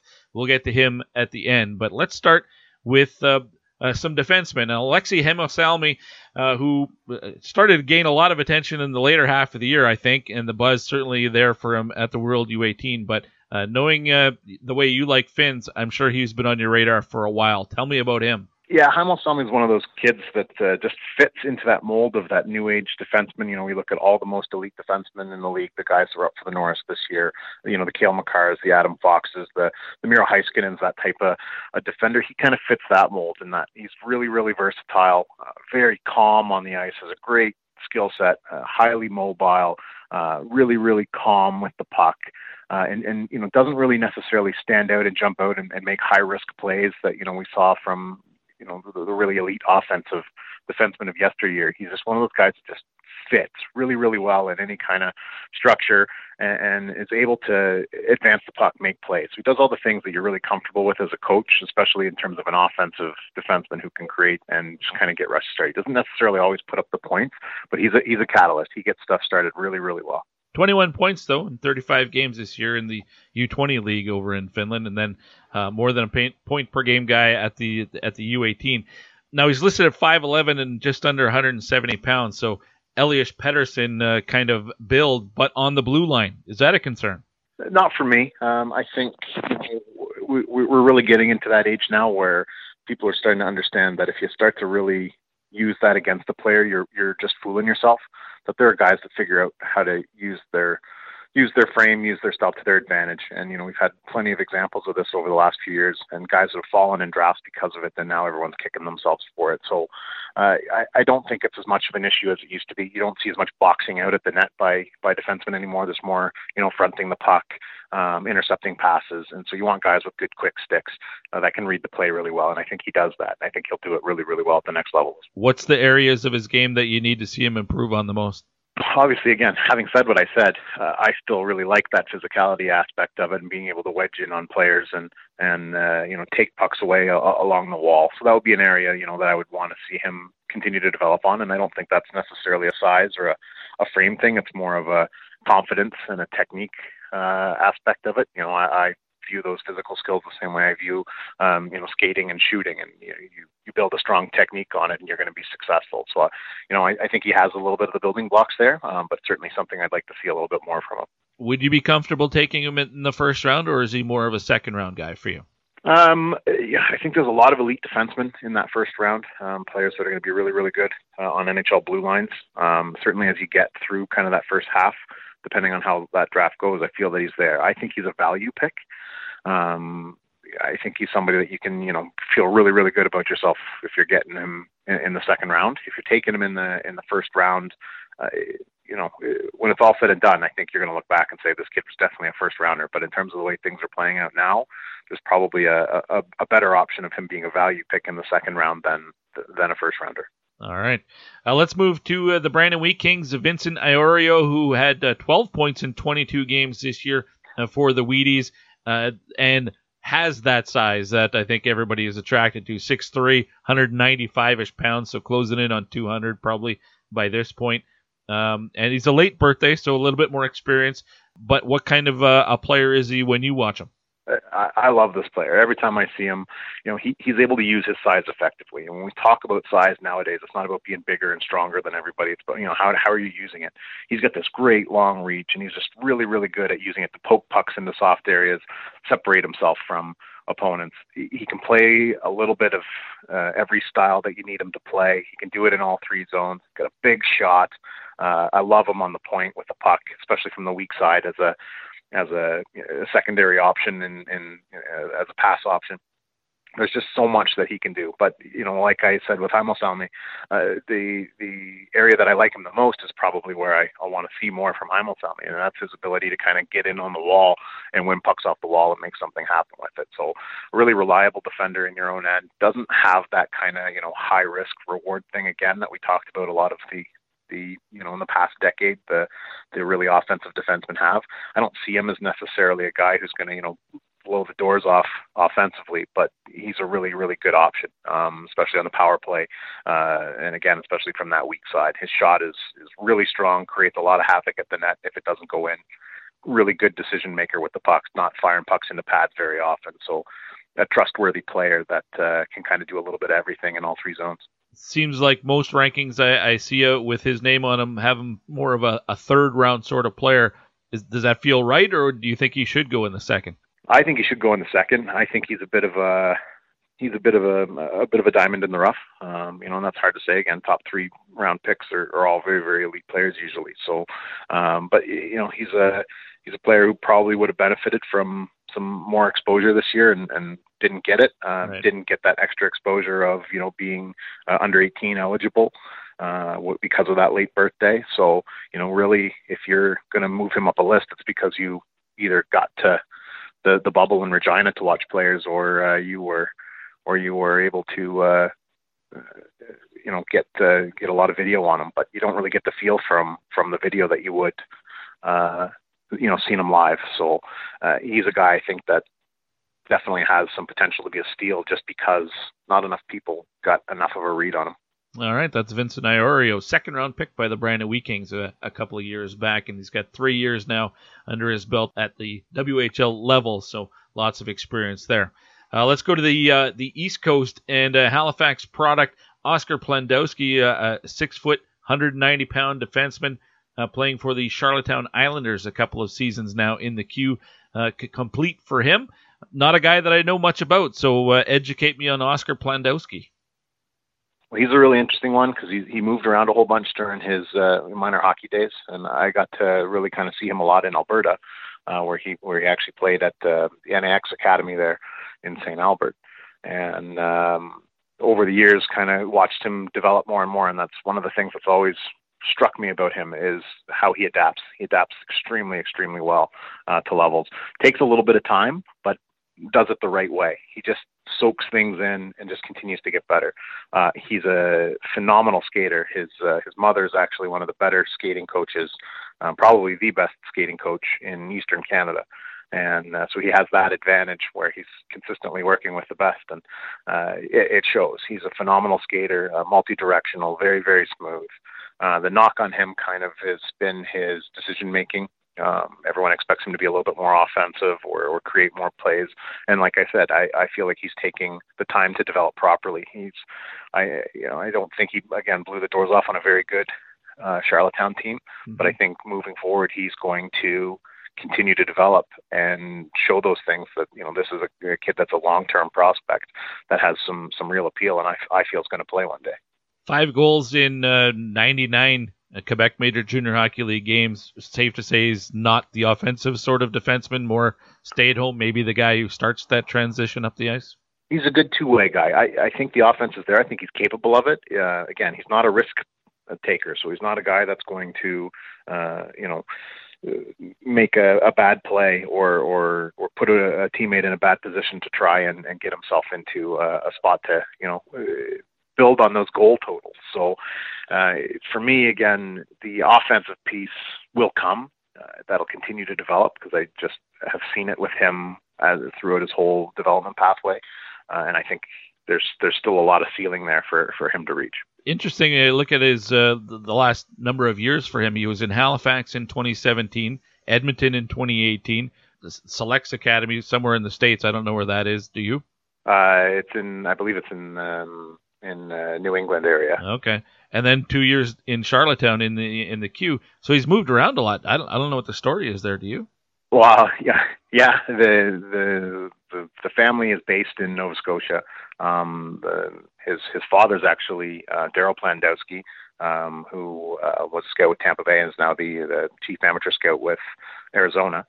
Um, and they have family in Alberta, and they've been kind of moving all around. The younger brother's been out here as well. Uh, he's been playing out of the Edge Academy. Okay. Um, so they, they, yeah, they've been they've been leveraging their their connections and and their their uh, their their family uh, ties all over the place to to give the kids a, a really interesting uh, and dynamic hockey experience. Interesting. All right, that's Oscar Plandowski. Uh, another defenseman. This one back to the WHL and Drew Krebs. Uh, played uh, for the Medicine Hat Tigers. Did play one game this year in Okotoks as well, but he's been with Medicine Hat for the last couple of seasons. Uh, and uh, I think we know Peyton Krebs a lot. Uh, and uh, and Dakota Krebs has already gone through the WHL, but Drew Krebs, the youngest brother. Tell me about Drew, and obviously I think there's going to be questions about Izzy Peyton Krebs on the blue line, but what do you say? Drew is a very well-rounded player. He he thinks the game incredibly well. He does have uh, a very good high-end skill set in terms of you know how he skates the game, uh, where he is on the ice, uh, his decision making.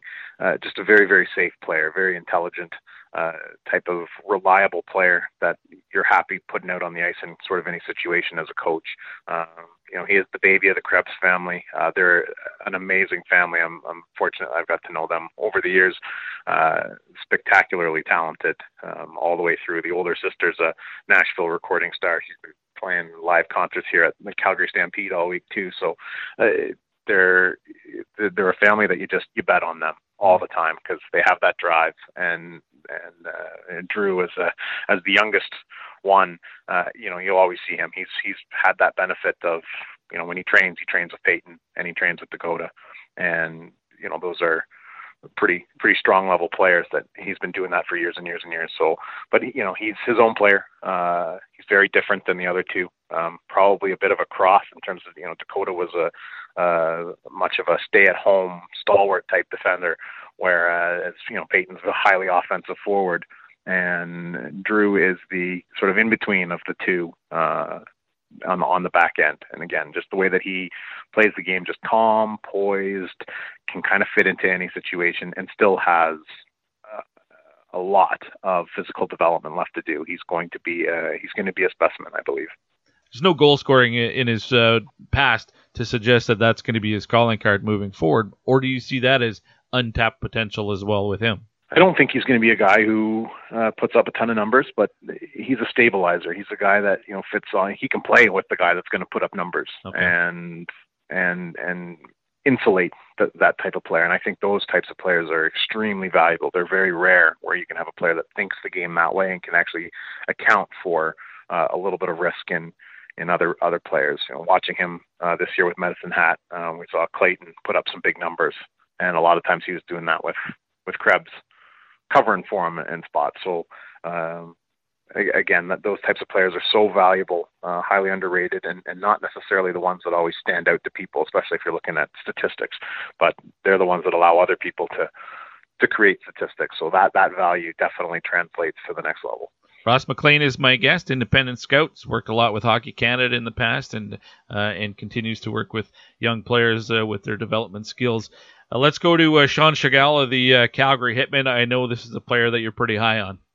Absolutely. Uh, I think he's him and Justin Robitaille are probably the two most underrated players in this draft in terms of what they're actually going to bring to the NHL level. Um, Tschigerl is just so well rounded. His skating stride is smooth. He has great acceleration. He's highly explosive, really intelligent with the puck, great playmaker, uh, works really hard uh, in, in both directions. And I, I think he's had some really great value in terms of you know where he's been with the roster uh, and the talent level on on the Hitmen the last couple of years because he's been he's really been the guy. He's been the the, the high end talent player. There's been a lot of players that work really hard and you know have a good mind for the game, but he's got everything. He's got just anything that you could want. He has a little piece of. Super mature kid, great leader. Uh, whoever takes this guy is going to find themselves with an absolute steal. I don't think anybody realizes yet just what the potential this kid could have moving forward is, and he gets better every shift. He is just an absolutely determined and dogged worker. Big jump forward in his production this year. He had 13 points in 56 games as a as a rookie, but this year 21 points in 21 games and up to 13 goals. To what would you attribute that? I think more confidence and the fact that he's now been given sort of that opportunity to to really to be the heartbeat. Um, and I think that's where he thrives. He thrives when he's part of the heartbeat. And he took a little time to get himself to get himself acclimatized to the league, as most young players do. It's a difficult league. There's a hard travel schedule to it. Uh, it's physical. There's a lot of big, strong players in it. And as you come from uh, you know the minor hockey ranks to get into those levels. Uh, it, it takes a little bit to, especially if you're a, an offensive guy or somebody who, who wants to produce offensively. But his appeal isn't necessarily going to be the guy that's a point of game player. His appeal is all the little things that he does, the detail that he brings. He's the type of player that you win with, not necessarily the type of player who goes and wins individual awards. And I think that's what he prides himself in. I think that's why he's so valuable. He's a culture guy. He's somebody you bring into your room and he automatically makes your room better. So uh, most rankings have him as a uh, late second round, more likely third round pick. Sounds like you would take him well before that. Oh, 100%. Uh, he's a first round talent, in my opinion. Um, and if you, again, a, a high level team uh, that's had some success this year and is picking late, uh, really good player to be adding into your, your prospect stable because you can, you can take a little time with them, but at the same point, his maturity is is significantly advanced, and I don't think he's going to take a, a, a lot of time to have to marinate. So he could be an effective player for uh, somebody uh, in, in, his early 20s without question. All right, that's Sean Tschigerl from the uh, Calgary Hitmen. Uh, one more forward to get to, and that's Peter Reynolds, who, after uh, a few years at Shattuck St. Mary's and then a season in the BCHL, he's back to the East Coast with the St. John Sea Dogs as a rookie almost point per game player. Now, a, a year older than most rookies normally would be, but uh, that's a pretty good, impressive season for uh, Peter Reynolds, who, again, this is another player I don't know a whole lot about, so educate me. He is all about quickness. And his feet are quick, his hands are quick, but his mind is super quick. He processes information so fast. He's just all over the ice. Every time he's out there, he's making something happen. Uh, and he again is on my list here because he's one of those guys that just stands out. He's got that Brayden Point ability where people kind of uh, look him off a little bit because of his slight frame, um, but his talent level is through the roof. His ability to create and understand the game is through the roof. Uh, there's just so much to like about this player. A high character, always involved, uh, and and really wants to win his drive is is special. So you see those things, and a lot of player, a lot of people, you know, don't give these players the type of attention that they deserve with the game going the way that it does. And you know, if this player was a European player, we'd be talking about him nonstop about how talented he is. But uh, he's kind of he's kind of been overshadowed. And again, I feel like he's another one of those guys that just fits into that you guys got to know about this guy because uh, he's going to do something at some point. He's going to turn a lot of heads, and people are going to say, you know, how did this guy not go higher in the draft? And then everyone's going to say, oh, it was because of his size. Well, it's, it's not an excuse anymore. And this player, again, is, you know, he fits on the poster with some of those other guys. So, uh, really exciting offensive player. Uh, and again, his ability to process information is spectacular. And that's something to me that really, really translates well uh, from the junior level to the professional ranks. 5'10 and just under 170 pounds is the sheet that I'm looking at for him. But Um, he's put up big numbers everywhere he's been, and in the last three years, he's played at three different levels. So it, it seems like it's it's not a, a, a difficult thing for him to make that transition to taking a step up either. No, I think you put this kid out on the ice at any level with any level of player, and he's just going to thrive. He's just going to play his game. He's going to have fun. Like, he just seems to really like. There's a joy to his game when you watch him play. He loves creating. So fun to watch. Hyper creative, and you know he, he gets you out of your seat. So uh, that level, you know, when you have a player that can do that, they, they don't come around that often. You know, every year we can talk about high level guys and how they produce things, but it's the way that he produces things. There's a wow factor to it.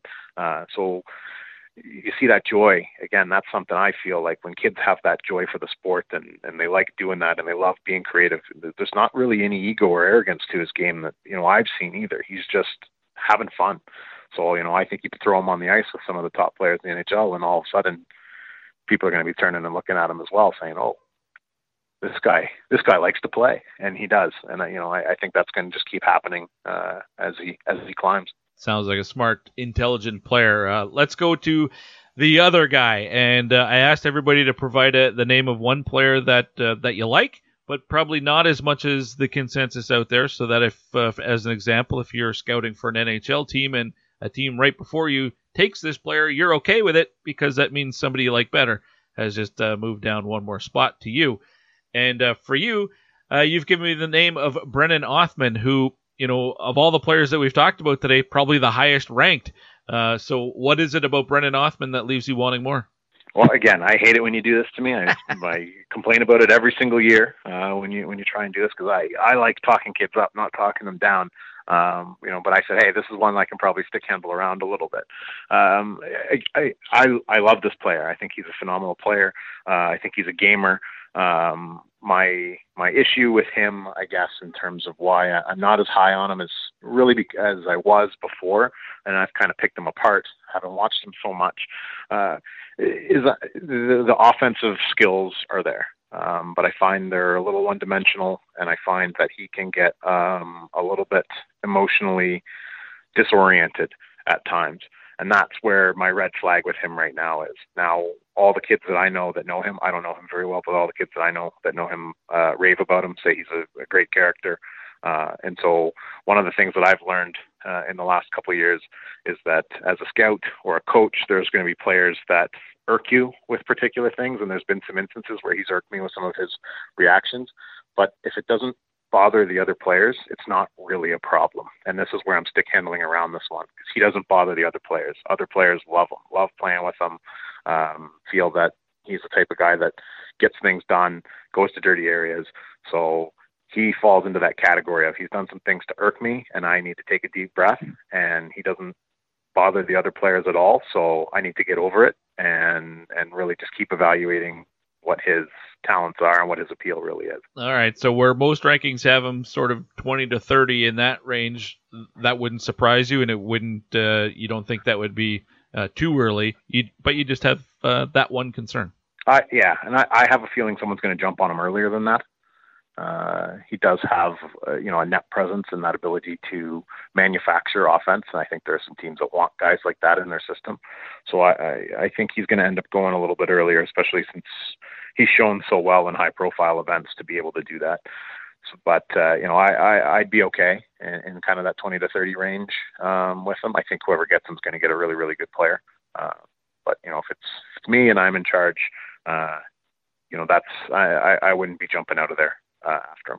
All right, that's uh, the list from Ross MacLean. Now you're not a guy who puts out draft rankings and stuff, uh, so what do you got to promote that I can push for you? well, I'm I'm not really doing a whole lot of stuff that needs to be promoted. I'm just, you know, training some kids right now and uh, trying to learn as much as I can from uh, a a very experienced uh, group with the Calgary Hitmen and the and the Flames organization uh, to kind of take my run here in the next couple of years. So I'll have a lot more to to pump in the next couple of years. But right now, it's all about uh, taking a taking a step back and learning from some people and and uh, figuring out what that that next jump is going to be for me. So it's all very exciting stuff. Awesome. Well, I'm glad that you were able to make some time once again for the Pipeline Show, Ross. Thanks for doing this. Uh, I guess we'll talk to you probably in the fall. absolutely. It's uh, always a pleasure to be on here. It's one of my favorite things to do every year. That's always nice of you to say. Thanks for that. oh, I mean it. You're awesome. I am awesome. Ross, you're awesome. Thanks for saying that. And uh, I really appreciate every time that Ross is on the program. And afterwards, I'm always like, man, I got to get him on more. Not just because he says nice things about me, but because he's a great guest with uh, terrific insight and information on players. Uh, I'm still surprised that there hasn't been a since he, he left Hockey Canada. I think it's about a year and a half ago now. Uh, I'm surprised there hasn't been a WHL team that's uh, snapped him up full time as like a, a, scout or a head scout or even an assistant GM or something because he's got a wealth of information and uh, really knows players as well.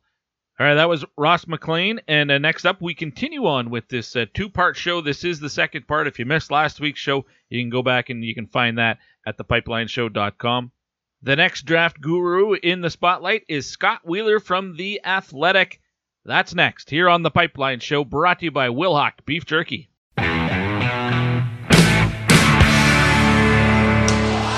And Athanasiou on the one timer fired it off the end boards. Here's Ekblad again, takes the shot, scores!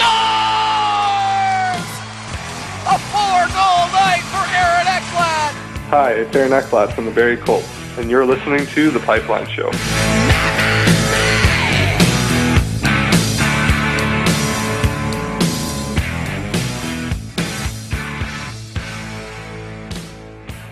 Spruce Grove Saints AJHL hockey is back for the 2020-2021 season.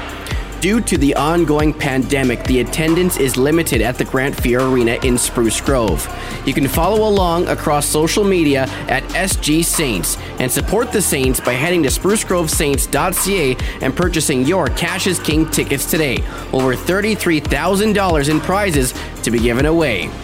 Again, head to sprucegrovesaints.ca for more information. The Spruce Grove Saints, proud supporters of the Pipeline Show.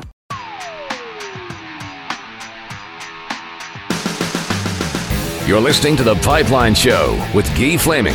Great Scott! Okay, we're back on The Pipeline Show with Guy Flaming. Of course, the program is brought to you by Wilhauk Beef Jerky, the best beef jerky in Alberta, and we continue our focus on the 2021 NHL draft, uh, getting a number of scouts to come on the program and share their thoughts and their insight uh, on a number of players, guys that they feel they might like uh, a little bit more than uh, the consensus out there. And we'll get to one other guy that's on the other side of that conversation. But uh, next up, we're going to go to uh, Scott Wheeler with the Athletic. And Scott, welcome to the program. I apologize because I think this may be, well, if it's not the first time, it's the first time in a long time since I've had you on the show. So welcome to the program. I've actually been looking forward to this conversation for a while now. You've been a request from the audience. That's how popular you are. Well, I'm honored. I'm honored that the audience has been throwing my name in the hat here. So, no, this will be fun. All right. Well, let's get to it. And first off, uh, if you're not a subscriber to The Athletic, you're missing out on a lot of content. You and the team over there have been extremely busy as you are all Thank through you. the year, but the, your draft coverage has been fantastic. What's the latest stuff that you've got out there as offerings right now? Well, the big thing is is obviously my final sort of draft board and my mock draft. Those are the two kind of tentpole pieces that get released this time of the year.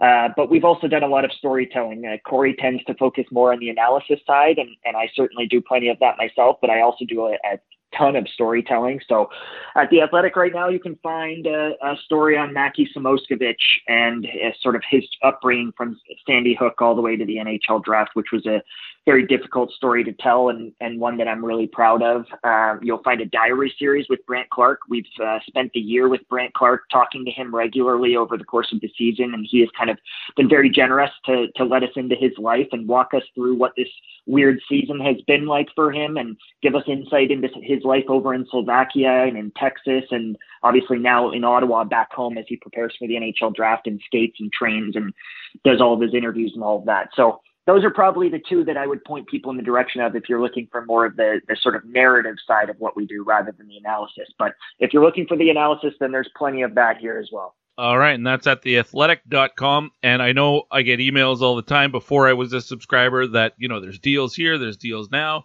Uh, what's the, the current uh, offering uh, for uh, to get subscribers to come on board? I think it's just the standard offering. I don't think there's any real promotions happening right now. We do promotions three or four times a year, but I think right now it's your standard uh, six dollars a month, I believe. Okay. All right. Well, I have asked every all my guests for the last couple of shows to give me six names that they think they they like more than the the consensus out there, and uh, you've given me those six names. And let's start not at the top, but right after the top. And uh, you have Kent Johnson from the University of Michigan higher than anybody else that I've seen ranked. You have him number two on your list, Scott. Uh, you're obviously a big fan. Tell me why. Yeah, Kent's a player who who fascinates me in a lot of ways. I have often been one of the sort of opponents of drafting the the flashy player that really grabs your eye. I think a lot of the kids that have a ton of skill and can play around with the puck and uh, can do a lot out there and really make you notice them out there. They often sort of disguise that for how effective they actually are on the ice on a given shift. And I've tried not to fall into that trap with players, but Kent's a player who, for whatever reason, I'm either fully in the trap or uh, I'm, on my way tumbling down the hole here. He, he, he just, eh, the, the puck skill really, really intrigues me. I, I think in this draft, where so many of the forwards have question marks, you have to make your bets on the kids who are talented, the kids who are going to be able to play on a top power play unit and play at the top of the lineup. And I think that's the kind of player that Kent projects as. So that isn't to say there aren't kinks in his game. He's not the kind of player I would typically have ranked second overall, but between him and the rest of the forwards in this draft, and even the defensemen, Brandt Clarke, Simon Edvinsson, they all have some quirks. This is a very sort of weird top end of the draft where each of the players – other than maybe Owen Power and Matt Beniers, have real question marks about what they're going to look like at the next level. And Kent's one of those kids where I, I just think you're better off making the skill on or the bet on his skill uh, than some of those other sort of top forwards. Which, which isn't to say that I'm confident he'll be the best player or that um, I, am not a, also a fan of William Eklund and, and Dylan Guenther and the rest because I am. Uh, but Kent's ability to manufacture offense, to create plays for himself, to involve his line mates, to run a power play. Those are all pretty unique traits. Uh, and I and I think they will slowly translate over time. He's got some things he needs to work on. He's a, a very wiry, sort of thin kid, uh, not a very sort of physically imposing athletic kid per se. Uh, so he's going to need to bulk up and add a little bit more muscle, and uh, he can get himself into tough spots, uh, like a lot of kids who have his kind of talent level with the puck on their stick he can put himself in tough spots. He'll skate himself into the corner or skate himself into coverage, and there, there's the odd turnover that comes with that, etc. But uh, I just really like the skill package and the playmaking package, his ability to facilitate and also to finish. Um, and I, I just think in time, you give him another year or two in college, and he's going to emerge as a darn good, exciting player that's going to be able to play with other talented players and, and play at the sort of top of an NHL lineup if he reaches his ceiling. So that's kind of by and large why I'm so so intrigued by him, if you will. I know his final season in the BCHL, 101 points in 52 games, and 41 of those were goals. I mean, that's that's an amazing season, and everybody is expecting or wondering, okay, is that going to translate when he takes the big step to the NCAA? And it did, 27 points in 26 games but also that team is pretty loaded offensively. Mm-hmm. The challenge, I guess, for for a scout would be, all right, is it him or is it because he's a is he a product of the team? Um, how do you dissect that? I think it's a little bit of both. Um, I think it's impressive that he produced like he did, especially seeing that he made the move from his natural center position, which he played growing up, to the wing.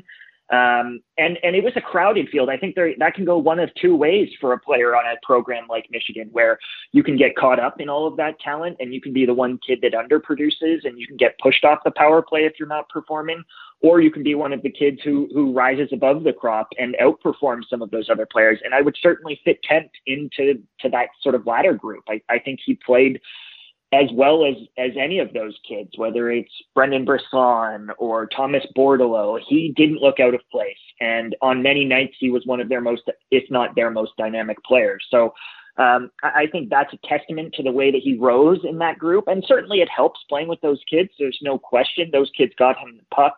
They played off of him effectively. Um, but he he also held his own and, and not not only held his own, but was one of the better freshmen in college hockey this season. So um, I think that's a testament to, to his skill level and to sort of following up that strong season in the BCHL that you alluded to. Uh, and frankly, that season was in line with some of the better seasons we've ever seen in the BCHL. It's in line with Alex Newhook in his draft year, and it's in line with um, Tyson Jost, et cetera. And he did it in his draft minus one, albeit he's he's one of the older players in the draft, so he he was a little bit on the older side in that draft minus one. So um, we'll see. It's it's it's going to be interesting to see where Kent goes. I think he could go anywhere from kind of six to 10 or 11. He's not going to go where I have him ranked, but I, I think he certainly is going to be a, a, really good pick in that six to 10 range, if you will. Uh, I've seen it uh, described, or I've heard it described that he's he's a bit of a perimeter player. But you talked about his size; he isn't that that thick of a player. He's not that that bulky of a guy. So if he's on the perimeter, maybe that's part of his why he's successful. I, with with nine goals and 18 assists, I think it's fair to say he can score, but he's more of a setup guy, and maybe that plays well to being on the perimeter. Yeah, and I don't think perimeter is necessarily. I've written about this a lot at the Athletic, but I don't think perimeter ought to be a dirty word. I think it is when players aren't making plays from the outside in. But I think Kent's one of those players who is uniquely gifted enough to be able to sort of make plays off the flank and put pucks into space in the middle of the ice for his teammates to capitalize and that kind of a thing. And uh, I hate to make a comparison because I don't love doing that either, but we were saying the same things about Elias Pettersson in Vancouver a few mm-hmm. years ago in terms of how skinny he was in his draft year. And Kent and Elias are very different players, but I don't think that you have to be a physical, overwhelming kind of player to to really truly hit your ceiling. And I think some of the NHL teams do believe that Kent is at risk of not doing that because he doesn't have that th- those sort of attributes. But um, I, I wouldn't bet against him. I'll just say that. All right, you have him number two on your list. Let's go to the next guy who happens to be right after him in number three, and you've mentioned him a bit here already. But uh, Brandt Clarke, and every time I mention him, uh, I, I have to say that I had him on the show, and I really enjoyed the conversations. He's just got a great mm-hmm. personality, mm-hmm. Uh, and uh, you've been talking to him all year, so uh, you've you've got some really good insight into him. Tell me about him as a player, and then the entire package.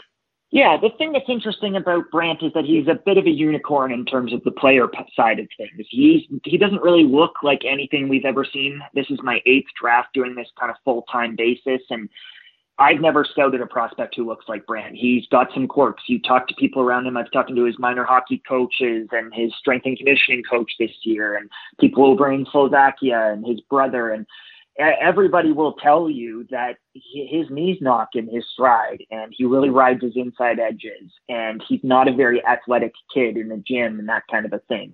And that can be scary to some teams. It, it can it sort of be a red flag to some teams, but then you watch him on the ice and it doesn't show. He's a fearless kind of roving style player, that kind of fourth forward out there who is always looking to activate. You'll see him deep in the offensive zone trying to make something happen. He's ultra skilled with the puck on his stick for a defender in terms of his ability to sidestep pressure. So he may be, because of the, the knee knocking, isn't an explosive skater, but I would say that laterally he's among the best skaters in the draft for sure. It, just in terms of sort of jumping around pressure in the neutral zone and weaving up the ice and that kind of a thing. So it, there's just a ton to like about him. He he's got the skill package, a very unique skill package, and then he's also got this fearless, I'm going to go out and change the game kind of approach, and often executes on some very very difficult NHL level plays. So that is intriguing to me. That says, okay, if if I can build this kid, if I can build his package in terms of his skating and get him a little bit stronger and work with him in the gym and maybe make a couple of minor adjustments to his stride, then I could have something really special. Because if he's looking as good out there with those quirks as he already is, then the sky's the limit if, if you can sort of slowly make some adjustments over time. So I'm a huge, huge fan of Brandt's game. And and then off the ice, obviously I've gotten to know him and the people around him pretty well this year. And, and he's just a wonderful kid, and I'm really pulling for him in that kind of a way as well. So looking forward, to him in particular, looking forward to seeing where he goes on draft day. He's a handful of uh, the OHL guys who did manage to find some ice time overseas. He played 26 games in Slovakia and had 15 points playing with and against men, and then had obviously a good tournament with Canada down in Texas. But um, did you have a chance to watch his uh, his time in Slovakia? I wonder how he fared with uh, on the big ice with the men. Yeah, a lot of it, and he looked like the same Brandt that he's always looked back, like sort of dating back to when I watched him play in, in his Don Mills days. I did a story on Shane Wright in, in their sort of Don Mills Flyers days, and as part of that, watched him play four or five games in AAA at the time, and he's always just gone out there and played his game. He's not, and I don't think that's ever going to change. I don't think coaches or the NHL or the opposition or the level of play is ever going to change that. He's very comfortable in who he is. And I think we saw that in Slovakia. And um, obviously, there was the maturing process that had to happen over there. His br- older brother was over there in the early days. Graham was over there for a little while, but then left to go play in the AHL. So he was over there by himself for a while as a 17 year old kid in a foreign country where he doesn't speak the language.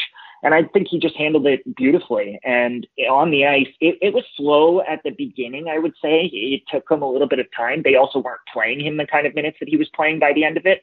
But by the end of it, he was in control. He went on an extended point streak before he left and they were really playing him 20, 25 minutes a night down the stretch. So he became a top defenseman in that league and, and really began to took over shifts and, and games with his ability to sort of hang onto the puck and walk off the line and really make something happen. So uh, I, I think as he got comfortable over there, you really began to see what he's all about. And he, he didn't, I mean, it's not a great level, I've got to be honest, but uh, he, he, didn't look out of place against men. So that's a big deal for him. Excellent. Uh, that uh, was uh, Brandt Clarke, uh, as we're speaking with uh, Scott Wheeler from The Athletic. All right, next guy on the list that we're going to chat about is uh, Sasha Pastujov from the U.S. National Development Program. where do you have him slotted in, and why that high?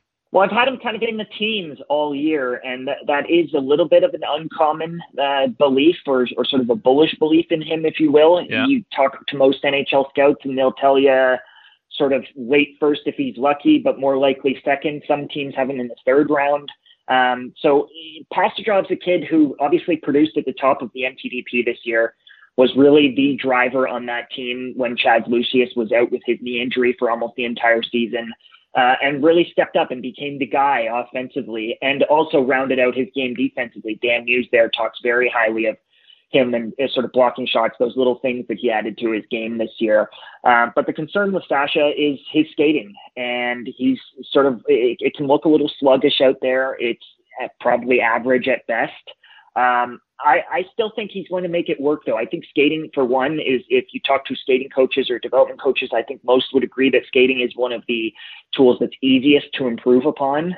Uh, he'll have that time in college to to work on it and everything else is there. His his production package certainly is there. I mean, he has produced in line with the Clayton Kellers of the world and the Alex Turcottes of the world. Like he has produced at the very top of the last decade of NTDP uh, production. Uh, so that that profile is already there in spades. And I think when you have that kind of a track record and then have the skill that he has, he was very much a playmaker for Chaz a year ago and a goal scorer on his own this year.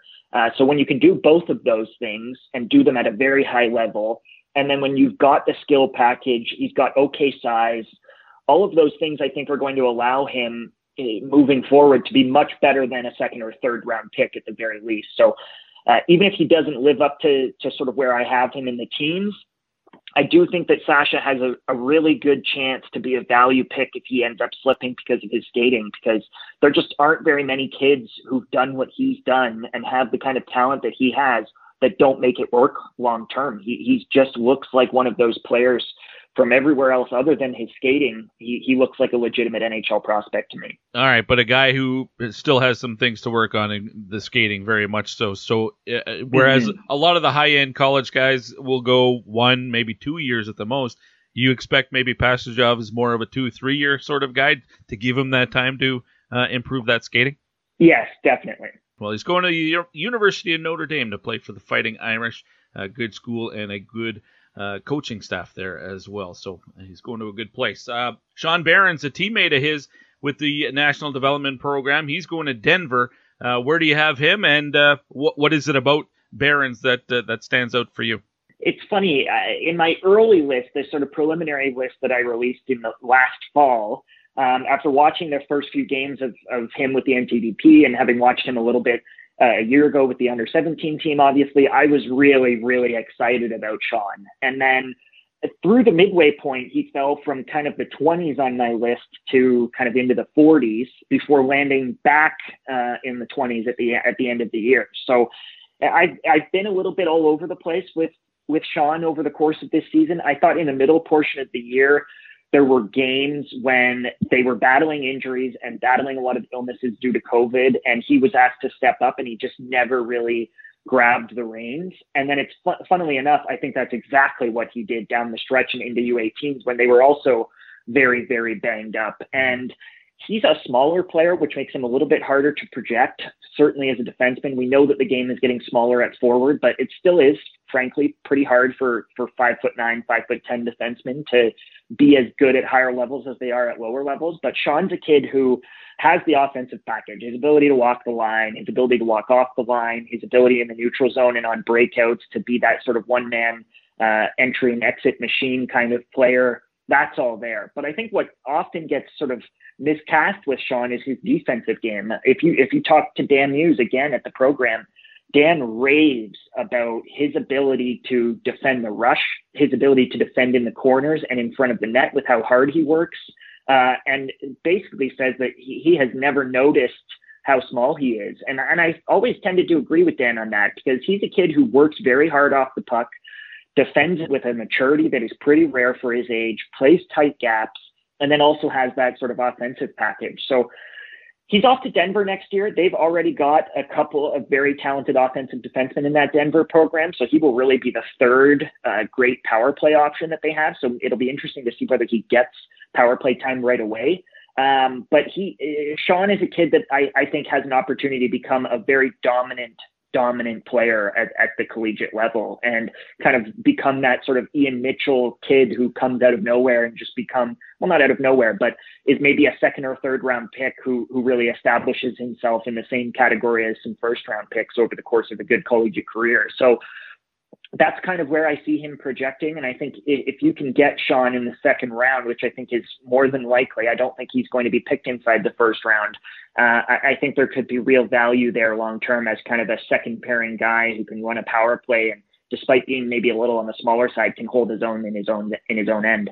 You're taking uh, my questions right uh, before I even ask them. You mentioned Ian Mitchell. I was going to say Denver had Will Butcher, mm-hmm. and then he moved on, and Ian Mitchell came in and took over that role. And I wondered if Behrens could be the guy that kind of replaces Mitchell in that regard. And there you go. You're answering my questions before I even ask them. Uh, Scott Wheeler from The Athletic, uh, a terrific guest so far. And uh, now I'm going to start learning some things because you, you, got a couple guys on the list that I'm less familiar with. And uh, Samu Salminen is one of them. This is Here's a fella that further down the radar for most people, but you have him at the tail end of your first round, uh, Scott. Six foot three, 190 pounds sounds like on paper there's lots to like, but why do you have him in the first round?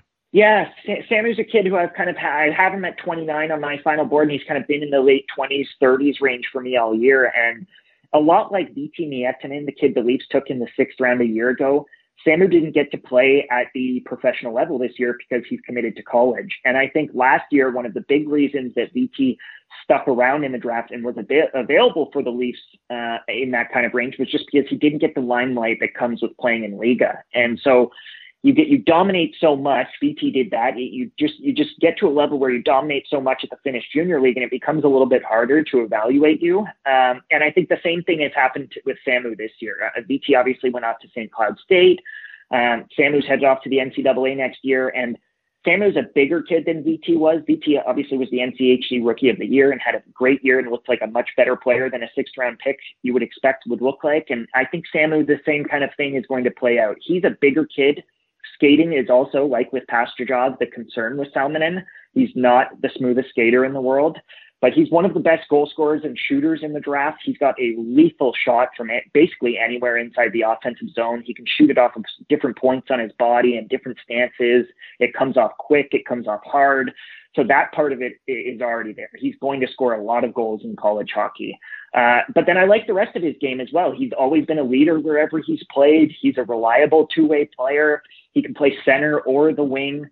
Uh, so there, there's a lot to like about Samu. And another kid who I just think if his skating picks up a step over the next three, four years in college, I think he'll emerge as a legitimate player, the kind of player that gets an entry level contract and is given an opportunity, whether in the AHL or the NHL, to prove himself. And I think that those kinds of players, uh, even if you have to play the waiting game for them, have major value once you get outside the sort of top 20 in a draft.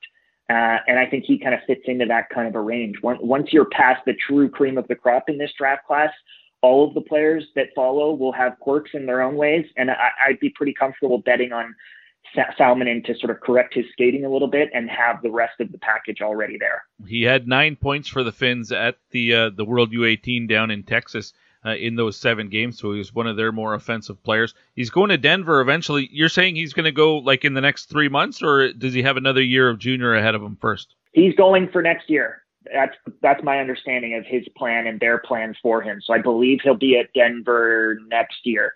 He's a kid who will kind of fit into that group too. I mean, they've got Carter Savoie, another kid who can really shoot the puck and had concerns about his skating. And although Carter had concerns about other things in terms of his fitness and, and the way that he worked out on the ice and that kind of a thing. But uh, last I checked, Samu was still committed for for next year. So unless that's been pushed back, I believe he's joining Denver in the fall. All right. Well, they've got a couple other Finns on the team already, so it'll be a comfortable uh, landing spot for him.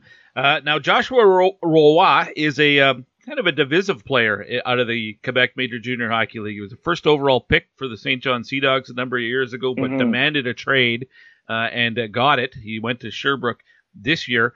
Uh, his numbers didn't really take off, and I know there were some people that uh, him demanding a trade was a bit of a red flag for. But you still like the talent, and um, uh, tell me why you have him as high as you do. Which, correct me if I'm wrong, but he's right near the end of the first round as well.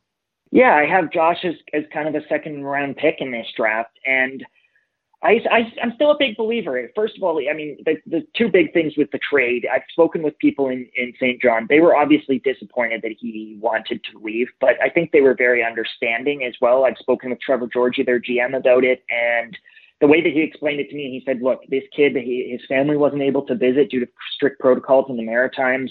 Um, they, they, nobody was allowed in. He was basically here alone, and he just wanted to be uh, closer to family. He felt like he got off to a bit of a tough start, and then he was just homesick in his own kind of a way. So uh, that that was the biggest contributing factor to the trade. It wasn't about character concerns or the fact that he was uh, particularly unhappy in any kind of way in Saint John. It was just a little bit of a change of scenery, a little bit of a restart, and a restart closer to family where they could come and visit him in Quebec. So. They, they granted him that. And I thought in both places he played quite well. Neither of those teams were surrounded with particular with all that much talent. I think if he was on a contending team, his numbers would have looked a little bit better, but he had to do a lot of it himself in both places. Um, and I, I just think he's a player who protects the puck extremely well.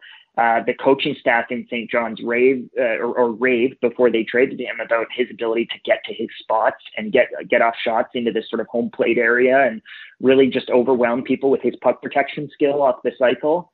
And then I think there's a talent package there that that is still going to blossom. I, I think there's a good chance that Josh is one of the breakout players in the QMJHL next year. Um, and if he is, I think he'll look more like the first overall pick and the true star prospect that he really was growing up playing AAA hockey. So um, I'm I'm still I'm not ready to give up on Josh. I, th- I think there's a really good package there, and even this year where he kind of hovered around point per game in both markets, that's still good production for a player who was playing on on lines that frankly his his his line mates weren't the greatest. So um, we'll, we'll see, but I, I I do think there's more there than meets the eye with with Roy. How's the skating? Uh, again, it's not the greatest um, you're you're probably noticing a theme here in the kids that I'm willing to, to yeah, sort of bank I on. Am, but I am. Um, it's it's not the greatest. Eh, that's probably, and he would tell you this, but that's probably the one area that he needs to work on. I did a story on his team, which went on a like a 30 game win streak in AAA hockey a few years ago, and I spoke with him at the time, and I remember asking him kind of off the record. It wasn't really a story about him; it was more about the team. But I asked him off the record sort of what he, his biggest area was that he wanted to work on, and and he said his skating at the time, and I think that remains true today. So um, I wouldn't say he's slow by any stretch. He's he's a better skater than than Pastujov and Salminen, um, but it's still I wouldn't say it's a strength of his game either. I do agree with you though that if there's you know a, a flaw or an asset that is uh, weaker than the others, I mean if you, if you can score goals, that's a that's a natural talent and uh, the hockey IQ and all of those types of things. It's tough to learn, but skating is probably the mechanics of getting a better stride and, and a more powerful stride. That is something that can be learned. Yeah, and I, I, think the game isn't the track meet that people maybe think it is. It certainly is through the through the neutral zone in terms of the way that the NHL is being played this, this these days. It's very fast through the neutral ice, but once the puck is carried over the line, things really do slow down inside the offensive zone. And I think once things slow down, the, the skills that matter are different than speed. You, you need to be able to protect the puck. You need to be able to get open. You need to be able to know how to put pucks into space. And I think those things become more valuable than your ability to quickly accelerate or your first three strides. So will some of those three players that we've kind of talked about, will they maybe drag behind the playoff the rush into the, through neutral ice? Maybe. But I, I don't think between – the races that are the, the short races that are won inside the defensive zone, all three of them in terms of their work ethic, that kind of a thing. I don't think those are going to be issues. And then they also, all three in their own ways, have skill inside the offensive zone that allows them to to play when the game's a little bit slower there. Scott Wheeler from The Athletic is my guest as we uh, go through his uh, list of six guys that he thinks he's higher on than most people. Now let's get to the other side of the conversation. There's one guy that you like, but if you're an NHL team and he gets taken before it's your turn to draft, you're okay with that because that means somebody else has, has slipped down to you that you might like more. Uh, Fedor Svechkov is a guy most people, I think almost every list I've seen, has him as a first round guy. You don't, mm-hmm. but you have him just outside of that and uh, 36th overall. Uh, so why are you not as high on Svechkov as everybody else seems to be? Yeah, well, first of all, it's worth saying that there's a little doubt in my mind that that Fedor goes kind of in that 11 to 20 range. I, I think that's where you'll see him picked. Uh, I don't even hate that as a range for him, but I, I do think he's more of a sort of late 20s, 30s guy for me. And I think the big reason for that is that a when I watched him this year and a little bit last year, I was always coming away from my viewings impressed by him, but I was never particularly excited by him. I think he and, and most NHL scouts would probably agree that he's an excellent two-way player. He's a very talented all-around player, but there's nothing about his offensive package in particular that really leaps off. So he, he's got good hands and he can finish and he plays on the inside of the ice and he doesn't drift to the perimeter and he's got good skill as a playmaker but none of those things are really sort of game breaking qualities, if you will. Mm. And I think you do need to have that kind of upper echelon skill package to become a sort of 11 to 20 pick in, a, in an NHL draft, right? He's probably projects as a sort of two or three C at the NHL level. I think he'll be that kind of middle six center. And in this draft, because it's so thin on centers, um, I, I, do think that there's a good opportunity that he'll go kind of 11, 12, 13, 14 as a team looks for that kind of a player. But uh, I do, I, I'm not convinced he's going to be a first power play type. I'm not convinced he's going to be a real driver offensively in a middle six role. I think you're just looking at a very good, well-rounded player who maybe lacks that sort of next quality that you that you look for in a true sort of top end prospect. So I like Fedor. He's he's an excellent defensive player for a forward his age in particular, uh, and a very well-rounded player with the with and without the puck offensively. But I, I just always was waiting for him to to really excite me and grab me and show like that kind of top prospect that many believe he is, and I just never quite felt like that. So he might not have the ceiling in your eyes to be a, a first round guy, but the, the, the floor, if he's a, a number three or a number four center that can penalty kill for you, that's worth a second round pick. Yeah, no question. And frankly, in this draft, that might be worth a late first round pick as well. Okay. Well, Scott, that was outstanding information. I really appreciate you making the time here. I, I know it's awfully busy for you at this time of year. Uh, between now and the actual draft, uh, what do you have coming out that you can kind of give us a heads up on? Yeah, I've got a big story on Owen Power that I've been working on with Owen over the course of the last few months. So we've kind of held that one for last because he's the one who's going to be getting the most attention in the in the week leading up to the draft. So that'll be out in the next few days. Uh, I've got another story on Brennan Othmann coming that I've been working on with Brennan for a little bit. Uh, so those are the two sort of final stories, if you will. And then it'll just come draft day, and draft day is just about breaking it all down and, and giving my honest take on how all 32 teams now, rather than 31, mm-hmm. uh, sort of did with their picks and being honest about the kids that I know and the kids that I don't, because to be honest, there will be, uh, as much as I do this year round, there will be kids who are selected that I'm I'm not all that familiar with. So it'll just be about kind of breaking it all down once it's over. Well, I appreciate you saying that because that makes me feel better because there's lots of guys get drafted that I don't know about, and I don't watch these guys as intently uh, as you do and the rest of the scouts do. Um, Scott, I hope you uh, don't mind if I keep your number and call you again because uh, this was outstanding.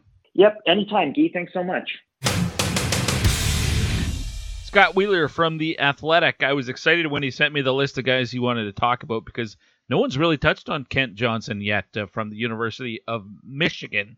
Great season, great freshman season for the Wolverines, uh, but usually is appearing, you know, in the 7, 8, 9, 10 area for uh, rankings, but uh, Scott's got him really, really high. So I was excited when he sent me that list, and, and uh, Johnson's name was at the top. Backs up his argument, though, doesn't he? Like he's got lots of positive things to say um, and just makes draft day all that much more intriguing. Goes this weekend, Friday and Saturday night this weekend. So uh, I was planning on having this uh, this episode come out on Wednesday, but as it's right now it's Tuesday as I'm speaking with you right now. I'm putting it together. It might be done. I might even be able to get it out before the clock strikes midnight tonight, officially making it Wednesday. But might be a, a sneak preview for those of you who are uh, night owls depending on what part of the planet you're on. Uh, but I'm excited to get this uh, this show out, and then we've got the draft, and then uh, we've got the draft recap next week, and then uh, about a 10 day vacation for me, and back for season 17 in um, early August. But we've got one more guest to get to before the draft, and he's coming up next. His name is Gavin Chiasson, and he created this new group calling it Recruit Scouting. They've been in operation for just over a couple of years now. Wanted to pick his brain about some guys for the draft, and let's do that next. Here on the Pipeline Show, brought to you by Wilhauk Beef Jerky.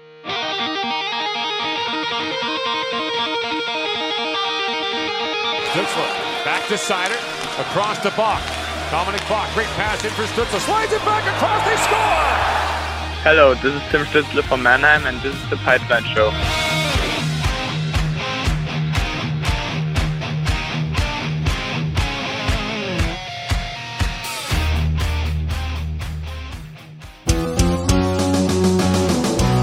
The Troubled Monk Brew of the Week is the one that started it all. Tell us more about this classic, bud. Golden Gates Golden Ale, an easy drinking golden ale that you can use as your gateway to craft beer. This beer highlights the best malt in the world, grown right here in our backyard. Player comparable, Nathan MacKinnon. Underrated, yet awesome, every time out. Troubled Monk, visit the tap room in Red Deer or get free same day home delivery in Alberta by placing an order at troubledmonk.com. Troubled Monk, craft beverages worth sharing.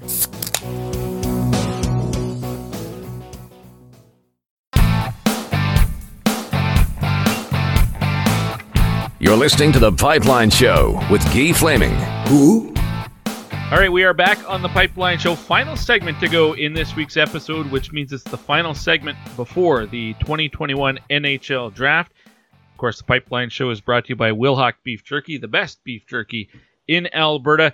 And with the draft uh, right around the corner here, uh, obviously the last couple shows have been just gathering lots of hockey folks to come on the program and uh, tell me about six of their personal favorites and one other guy that they like, but not as much as everybody else seems to. And uh, we will close out this week's episode with uh, a newcomer to the Pipeline Show, as I'm uh, happy to welcome to the program for the first time, Gavin Chiasson. Welcome to the program, Gavin. How are you? I'm doing very well. How are you? I'm doing fantastic. Now, tell me about recruit scouting. How long you've uh, been working? Uh, a little bit about uh, the, the staff and, and how you put everything together, and uh, and where people can get your information. Awesome. So yeah, uh, recruit scouting was kind of something I started probably about maybe even two and a half years ago um, on Instagram. I thought it would be kind of cool to have a, a little personal um, scouting page that a few of my buddies can follow, and you know I would just upload uh, draft rankings and and um, you know for the OHL, for the NHL, all of that. Uh, I even did some like, hey NCAA teams, here are some players you should keep your eye on for junior A players in Canada. Right. And uh, that's that's about all I did. And then last year, COVID started, and I thought, you know what? It would be a really cool idea because I did not have a team at the time. Um, I thought it would be a really cool idea to start up my own brand and bring recruit scouting more to Twitter because um, I was starting to build, I mean, not like a big Twitter presence, but I was just getting used to getting onto Twitter and, and talking hockey there. And I asked a few guys if they would be uh, if they would like to join. A couple of them said, "Yeah, no, if you start it up, uh, we'd love to get onto that." So I started it up. It's been uh, bit over a year now. I think we celebrated about one year in in May. I guess that's more so when the pandemic really started. Right. And uh, it's been great so far. We've had a lot of people uh, join the team, uh, a lot of great people. Uh, Gabe Foley, a lot of people are are pretty aware of his name. Um, Ash Glover, he's from Australia, which is just absolutely insane, and he's he's got to be one of the smartest uh, scouts I've ever interacted with, and I'm so happy to have him on the team. Wow. Um, as well as Jacob Heromata, um, I should be saying Jakob Heromata. Um, he's from Europe. He's our head of head of European scouting. He's awesome too. Uh, the team that we've assembled is just absolutely great. Awesome. And recruitscouting.com is the website. People can go there and see the rankings. You got a mock draft going, information about yourself and the staff, a bunch of player profiles. So there's lots of info there for uh, fans to cram in before the, the actual draft gets here. Uh, this uh, this coming, well, geez, it's right around the corner. Uh, in just a few days.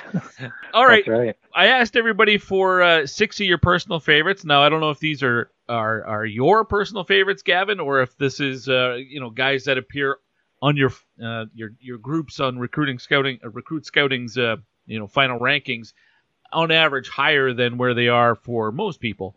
Um, but uh, let's start with uh, with Francesco Pinelli of the Kitchener Rangers, who uh, comes in on your final ranking at number 12. And now everybody seems to have him as a first rounder, but maybe not as high as the high teens where you have him.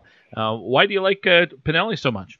I tell you, uh, it's been a very difficult year to scout, as as many would um, agree with that, especially with Francesco Pinelli getting into just a few games over in Europe and then the Canada U18s. Um, I took a liking to him. It, it was kind of weird. I had him obviously as a first round pick uh, around the same time that Elite Prospects released their first ranking, and I think they ended up throwing him in at six. And a lot of people were like, "Who?" That is really high for Pinelli, especially for a guy who has not played this year yet. Um, and I think I really started to take my liking when I kind of went, oh my god, like I can I can see it. Uh, but he never entered my top ten territory. But I was like, no, this guy this guy really is the real deal. How he played last year, I kind of want to see how he plays this year. We'll figure it out. At the U18s, I honestly thought that he may have been Canada's um, probably second best draft eligible player uh, in the tournament, of course, ahead of even Dylan Guenther. And I would say Logan Stankoven probably had the best tournament um, for my viewings. And yeah, Pinelli is an absolutely uh, great player. I am actually writing a mini draft guide at the moment. I'm hoping to release it on on Thursday or so, mm-hmm. maybe even the day of the draft. Um, and I was just writing about all the prospects I'd ranked, kind of giving an explanation. And I was just writing for Francesco Pinelli being my number 12 pick. Uh, you know, I think he's an explosive skater. He can change the tempo of the game. M- much of the time, he steps onto the ice and the puck is on his stick or the puck is following him. It, he's just, he's got that kind of jump in the game where the puck is, he's always going to be involved and as I was writing on uh, why I have him at 12, I was almost thinking to myself, like, holy, like, I don't even know if I described the other players ahead of him that much. Like, he very well could be a top 10 prospect uh, in this draft. And I think if he were to have a full season in the OHL, he very well could be in that conversation. I think, I know he's dropped on elite prospects board now, but I think they, they could have nailed the, the head of the nail uh, on him being at number six. Yeah, you mentioned Elite. They got him at 16, and I know Central Scouting has him at 15, but that's in North America. Uh, again, I don't think anybody has him quite as high uh, as you do, but uh, lots to like. Again, you know, he's not an undersized guy at at six foot one and 185, probably more like 190 pounds now. Mm-hmm. 41 points as a rookie. Uh, last year, you know, a season ago, 18 goals in 59 games that's awfully uh, impressive. And then uh, you know misses an entire year, and then has an 11 point performance at the World U18. So uh, it seems like exactly. there's, there's lots to like for Francesco Pinelli. Um, all right, let's go to the next guy on the list, and uh, that would be Nikita Chibrikov, who you have right after that. Uh, I believe you have him uh, 13, so right after Pinelli. Uh, and again, a lot of people do like him in the first round, but uh, you seem to like him more than most. Why would that be? I think I actually have Chibrikov uh, on my personal rankings up at 11, I believe. Okay. I think just just ahead of Pinelli there, um, especially in a draft like this where a lot of players haven't played a full season or they've played a, a very different season that, you know, obviously shapes um, how comfortable they are playing elsewhere. Um, and obviously a draft where there isn't much of a consensus, uh, almost entirely in the first round everywhere you look. Of course, there are names that are going to go in the first, and everyone knows. Um, but Chibrikov is kind of kind of a player I, I would take a swing on outside of the top ten, and I would almost recommend a team take a swing on him if they have more than one first round pick this year, or if they already have a strong um, draft pool, because Chibrikov is going to be a hit or miss prospect. When he is on his game, he's one of the most elite players on the ice, and you can notice him every single time. Super speedy player, fantastic hands. He gets in front of the net. He likes driving, but he can also be an exceptional playmaker as well. He has terrific vision when he's on the sides of the ice, closer towards the boards, where he can just make passes happen in front of the net, and he can be a high impact player. He's uh he's definitely got some explosiveness to his game. And while there are consistency issues with him, um, I think at best you could be looking at a guy who's going to be on your first line in the NHL. And especially in a draft like this, to get that at 11, I think um, you're really making bang for your buck. Captain for Russia at the World U18 had a strong performance there uh, offensively, 13 points in seven games. So it seems like there's lots to like. Um, now, I'm not a scout. I don't consider myself to be a scout. I watch a lot of junior and college hockey, but I didn't see any of his games while he was playing in Russia, and he played in the KHL and the VHL and the MHL. Did you get a chance to watch any of those games? Yeah, obviously, with him being uh, in my first round for pretty much the entire year, and um, I think constantly within my top 15, uh, I watched him several times, probably six, seven, maybe eight or nine times this year. Um, I don't. I, I, I pay attention to what league he's playing in, but I can't be for sure if I have seen him play at each level. Right. But I know I've I've seen him play at at least two of them. I know I've seen him in the KHL. I know I've seen him in the MHL for sure. And what he's brought uh, to those games has just it, it has impressed me a lot. Um, like I said, I, I don't know if you're going to get a player at number 11 in this draft who could be uh, a potential first line player in the NHL. And while his potential does range, if he can reach that first line um, spot and gain his consistency, he is a very skillful play- player, and I think it's definitely worth the risk. All right, let's go to the next guy. He comes in at number 15. That would be Xavier Bourgault, uh, forward with the, the um, Shawinigan Cataract uh, of the Quebec Major Junior Hockey League, listed at six foot, just over 170 pounds, so sort of average size. Uh, but an offensive season, 20 goals, 20 assists, 40 points in just 29 games for the Cataract this year, and uh, he was more than a point per game player uh, last year for that club. He is a late birthday, so he's got three years of Major Junior under his belt already. Tell me about him. Yeah, I uh, definitely as a two-way centerman too. He he rings as a true centerman in the NHL. Um, obviously, when you are a two-way player who can put up 40 points in 29 games, I think teams better turn their heads and look at him and, and figure out what's going on. Um, I read somewhere, I would expect it to be true. It comes from a reliable source that 85 or at least close to 85% of his points this year were primary. So his 20 goals and however many primary assists still brought him over to uh, more than a point per game in just primary points, mm. uh, all while being a two-way player. I think that's absolutely fantastic. Um, I'm not sure he's going to translate to to a top six uh, forward. I could definitely see him being a potential second line center. Um, safer bet being a third line center on a team who's going to bring two way uh, abilities to the game. He's got physicality to his game. He knows how to push guys into the boards, keep them there. Uh, he's a possession driver as well. Absolutely love that about him. And I just think he's got fantastic vision. He's a smart player. He reads the game well on both ends of the ice. He's got a good motor.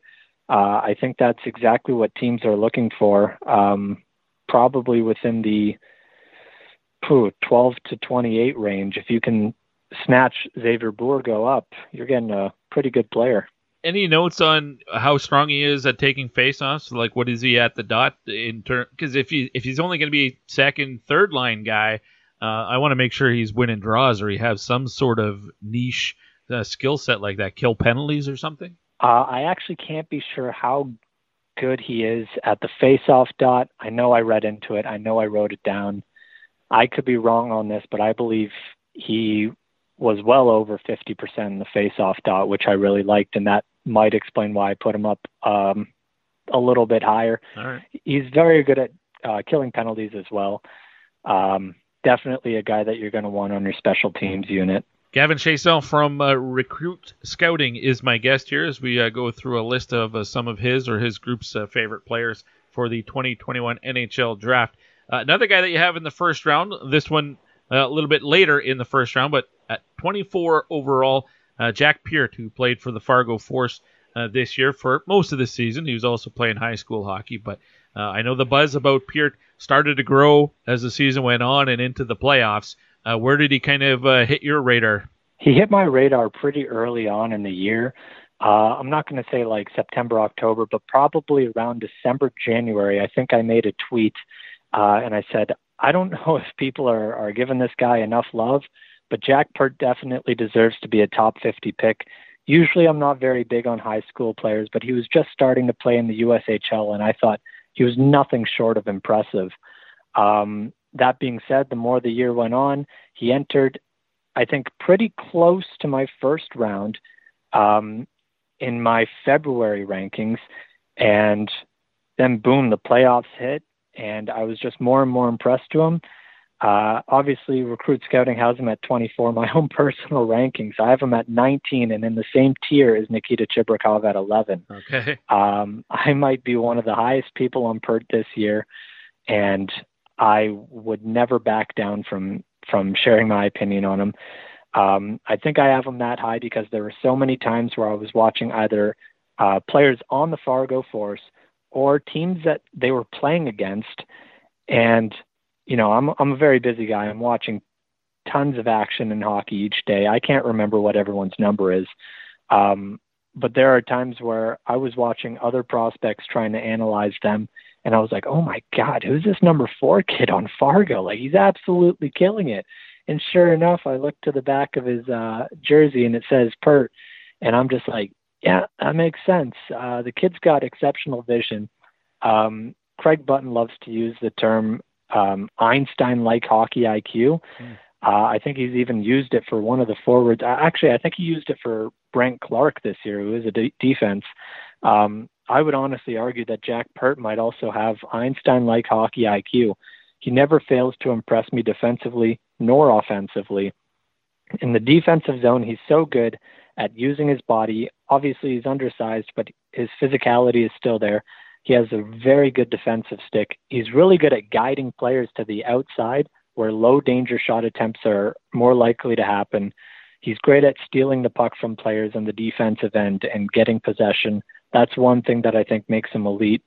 Um, offensively, terrific passer. He's constantly constantly protecting the puck from anyone who's trying to steal it from him. Um, he doesn't play fancy. He just plays super super smart. And I'm sure when he gets off the ice, his coaches really have nothing to to critique him for. Uh, probably one of the safest players in this draft, and most teams have him outside the first round, which I think is absurd. If a team does take him in the first round, I think they're getting a first round player for sure. Uh, anything after that is just the cherry on top. Seven points in nine playoff games for the Fargo Force this year. That's pretty darn impressive for a, a rookie in the playoffs. He's headed to St. Cloud State to join the Huskies. Uh, that'll be this fall. Uh, Joshua Roy was a, a first round pick in the Quebec Major Junior Hockey League a couple years ago. Demanded a trade this year, got it. Uh, he moved from Saint John to Sherbrooke. His numbers basically a point per game guy in both the cities, so it didn't uh, really elevate his production or anything like that. But uh, you like him enough to have him uh, fairly high in your second round. uh, your impression of uh, Joshua Roy would tell you what? My impression of him is that there is a lot that needs to be worked on. I'm not going to hide it. Uh, the reason I chose him, there are some people, uh, a part of recruit scouting, who really don't like him, and uh, I think I chose him just to get some payback because I like sharing this about Joshua Roy, and Ash Glover takes my side on this as well. Um, but yeah, he's got size to him. He's obviously not undersized. He's still six foot. I think 190 pounds, I believe. Yeah. Um, and yeah, there's there's probably more than a few red flags in his game. He can be lazy. He can be inconsistent. Uh, sometimes there are games where I'm watching and I'm just like, ah, I I'm not really sure what you were trying to do there, but it didn't look good. Uh, there are that, there is that, but his point production in the QMJHL shows me that there's something there. And the more I watch him, the more I keep saying this to people is he may be one of the best positional players in this draft. Uh, he never fails to amaze me on how he's able to find open space so easily. And with the amount of goals he scored this year, there's got to be something in him, right? And I think that's it. Is he's one of the best positional players. He's going to take a lot of work. If an NHL team is going to draft him, you cannot ignore this kid because he's very much a boomer bust. You're going to have to work him, try to get the consistency issues under control. Uh, laziness, a lot of players can get fixed for that. We see it in the NHL all the time. Um, and you know his decision making might come with confidence i'm not sure it's going to be hard to get him up to what you want him to be but his ability to find space in the offensive zone is clear to me and clear to me enough to have him in the second round despite a lot of people having them around the 70s or even lower. I like him i think there's a lot of potential in him yeah you mentioned the goal scoring. 22 goals this year over 35 games split between uh, the two clubs that he played for. Overall his production in the Q, remember, he's a first overall pick, 79 points in 95 games. I would suggest that's probably behind the pace, uh, you know, comparison to past uh, number one picks in the Quebec Major Junior Hockey League. But uh, I know that uh, he's a French kid who went to Saint John, and then COVID hit, and he was kind of isolated from his family, and that led to the to the trade request. Uh, so we'll see. Maybe next year is a big breakout season for Joshua Roy. He could. Yeah, Dylan Gratton is uh, the last guy on the, this side of the ledger that we're going to chat about. Forward with the Youngstown Phantoms, excuse me, defenseman with the Youngstown Phantoms, listed at six foot and uh, 176 pounds, so pretty average size. Uh, his numbers: 17 points in 47 games, pretty average numbers. Uh, what is it that you like about him? Where do you have him ranked, by the way? Uh, I'm not sure he made our team rankings. I don't believe he did. All right, so but personal he is favorite. 99th on my board. Yeah. Very far away from the consensus. I'm not even sure he gets drafted this year, but he's a player who I would say obviously does not play the same position, doesn't play the same style. But last year I said Elliot Desnoyers is definitely one to keep an eye on. He put up pretty average points in the QMJHL in his draft year. Although I watched him and I said, there's something here with this kid. He's he's you know, he's in the right spots. He plays a solid game. He's fast. He's got a good shot. I'm not sure why he's not putting up the numbers. And then this year, he exploded in the QMJHL, and Philadelphia took him in, I think, the fifth or sixth round. I believe the fifth round last Mm, year. yeah. And I knew, I knew that he was, he was going to have a breakout year. Uh, not to plug myself, but there were times where I screenshotted that tweet, and anytime someone would mention him, I was like, "Hey, look, I predicted that." Um, Dylan Gratton has got to be that player for me this year. Um, obviously, like you said, the point totals don't really stand out. He's a pretty average sized defender. What is it that I see in him? Yeah. Defensively, he's solid as a rock. Same things I see with Peart. Uh, defensively, I see with Gratton.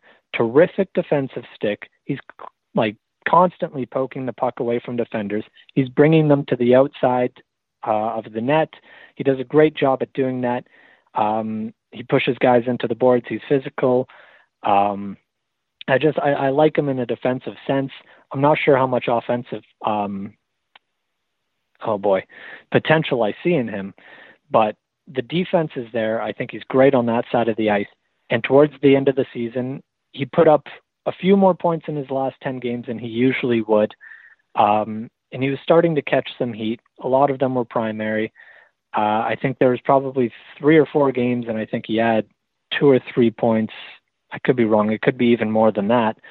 Um, but I think I could see a breakout year for him coming. I seriously do. And that's why I have him at 99. Um, obviously, ranking Desnoyers, I ranked him pretty low last year, even though most people didn't have him ranked. Said he was going to be a breakout player. He ended up being that. And I'm like, you know what? I should have had him higher. My gut feeling said to have him higher. So this year, Dylan Gratton, I, I do not wait to put him at 99. That's my gut feeling. All right.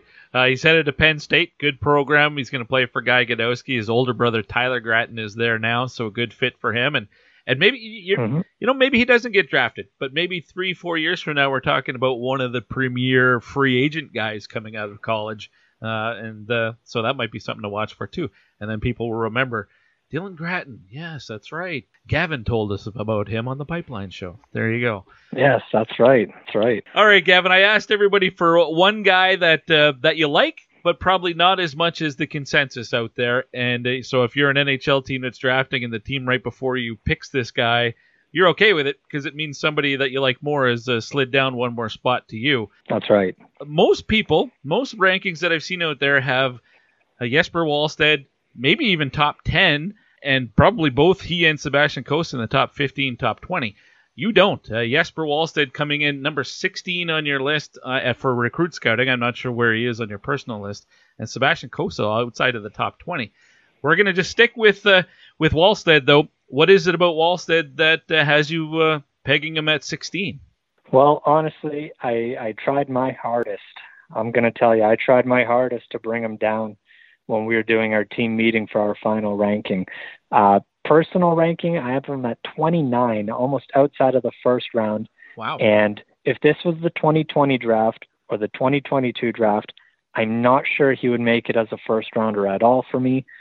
Um, there are, I, I do really like Cossa. I do have Cossa ahead of Wallstedt. Not on not on the recruit scouting list. You have Cossa at 21. Yeah, personal, I have Cossa at 17, which isn't far off 21, but I do like him All right. more than Wallstedt, anyways. Fair enough. Wallstedt, however, there are a couple of things I look for in goalies. I have a pretty good judgment um, of goalies, and I'm not sure Wallstedt really fits um, a top 10 or a top 15, maybe not even a top 20 pick, in my opinion. And that's for a number of reasons.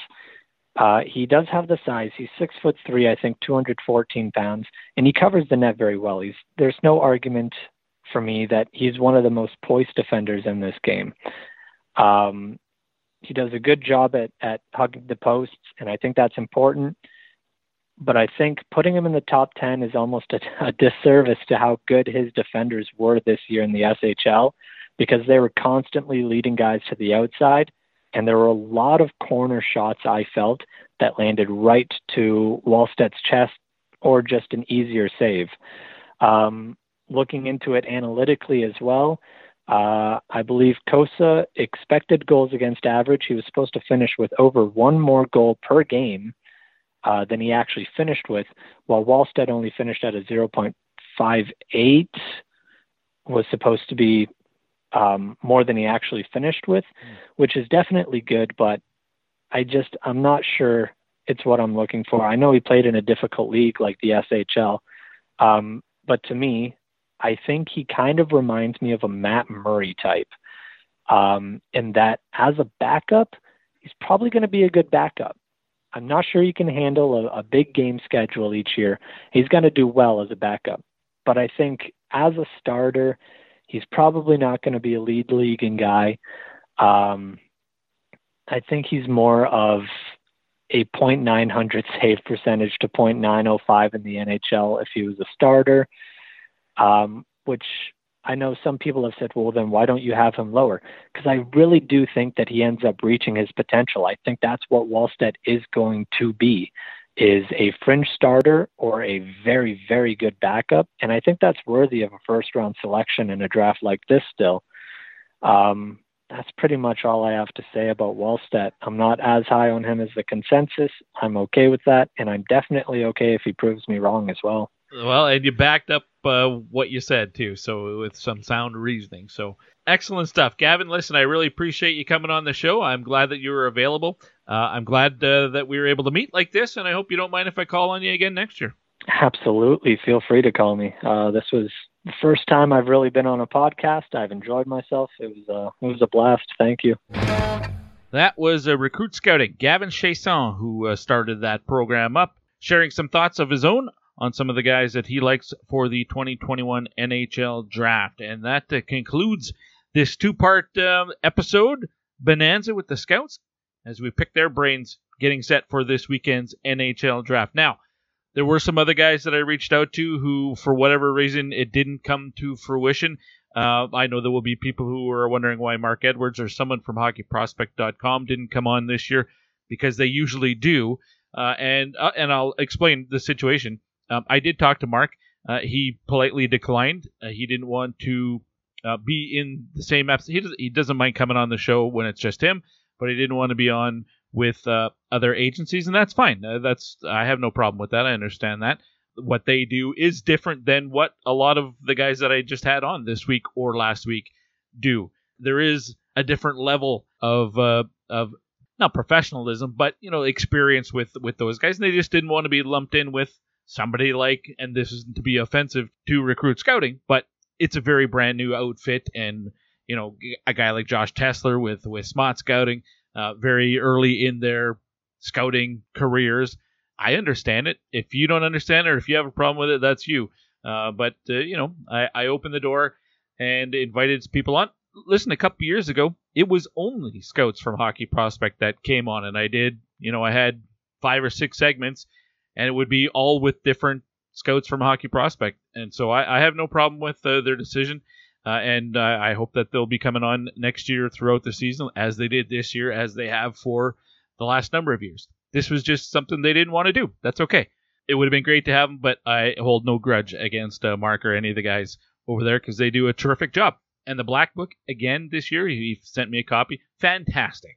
If you haven't got it yet, go check it out, hockeyprospect.com. You still got time before the draft this weekend and uh, get what, uh, in my opinion, is the the benchmark uh, for independent scouting available to draft junkies like me and like probably like you.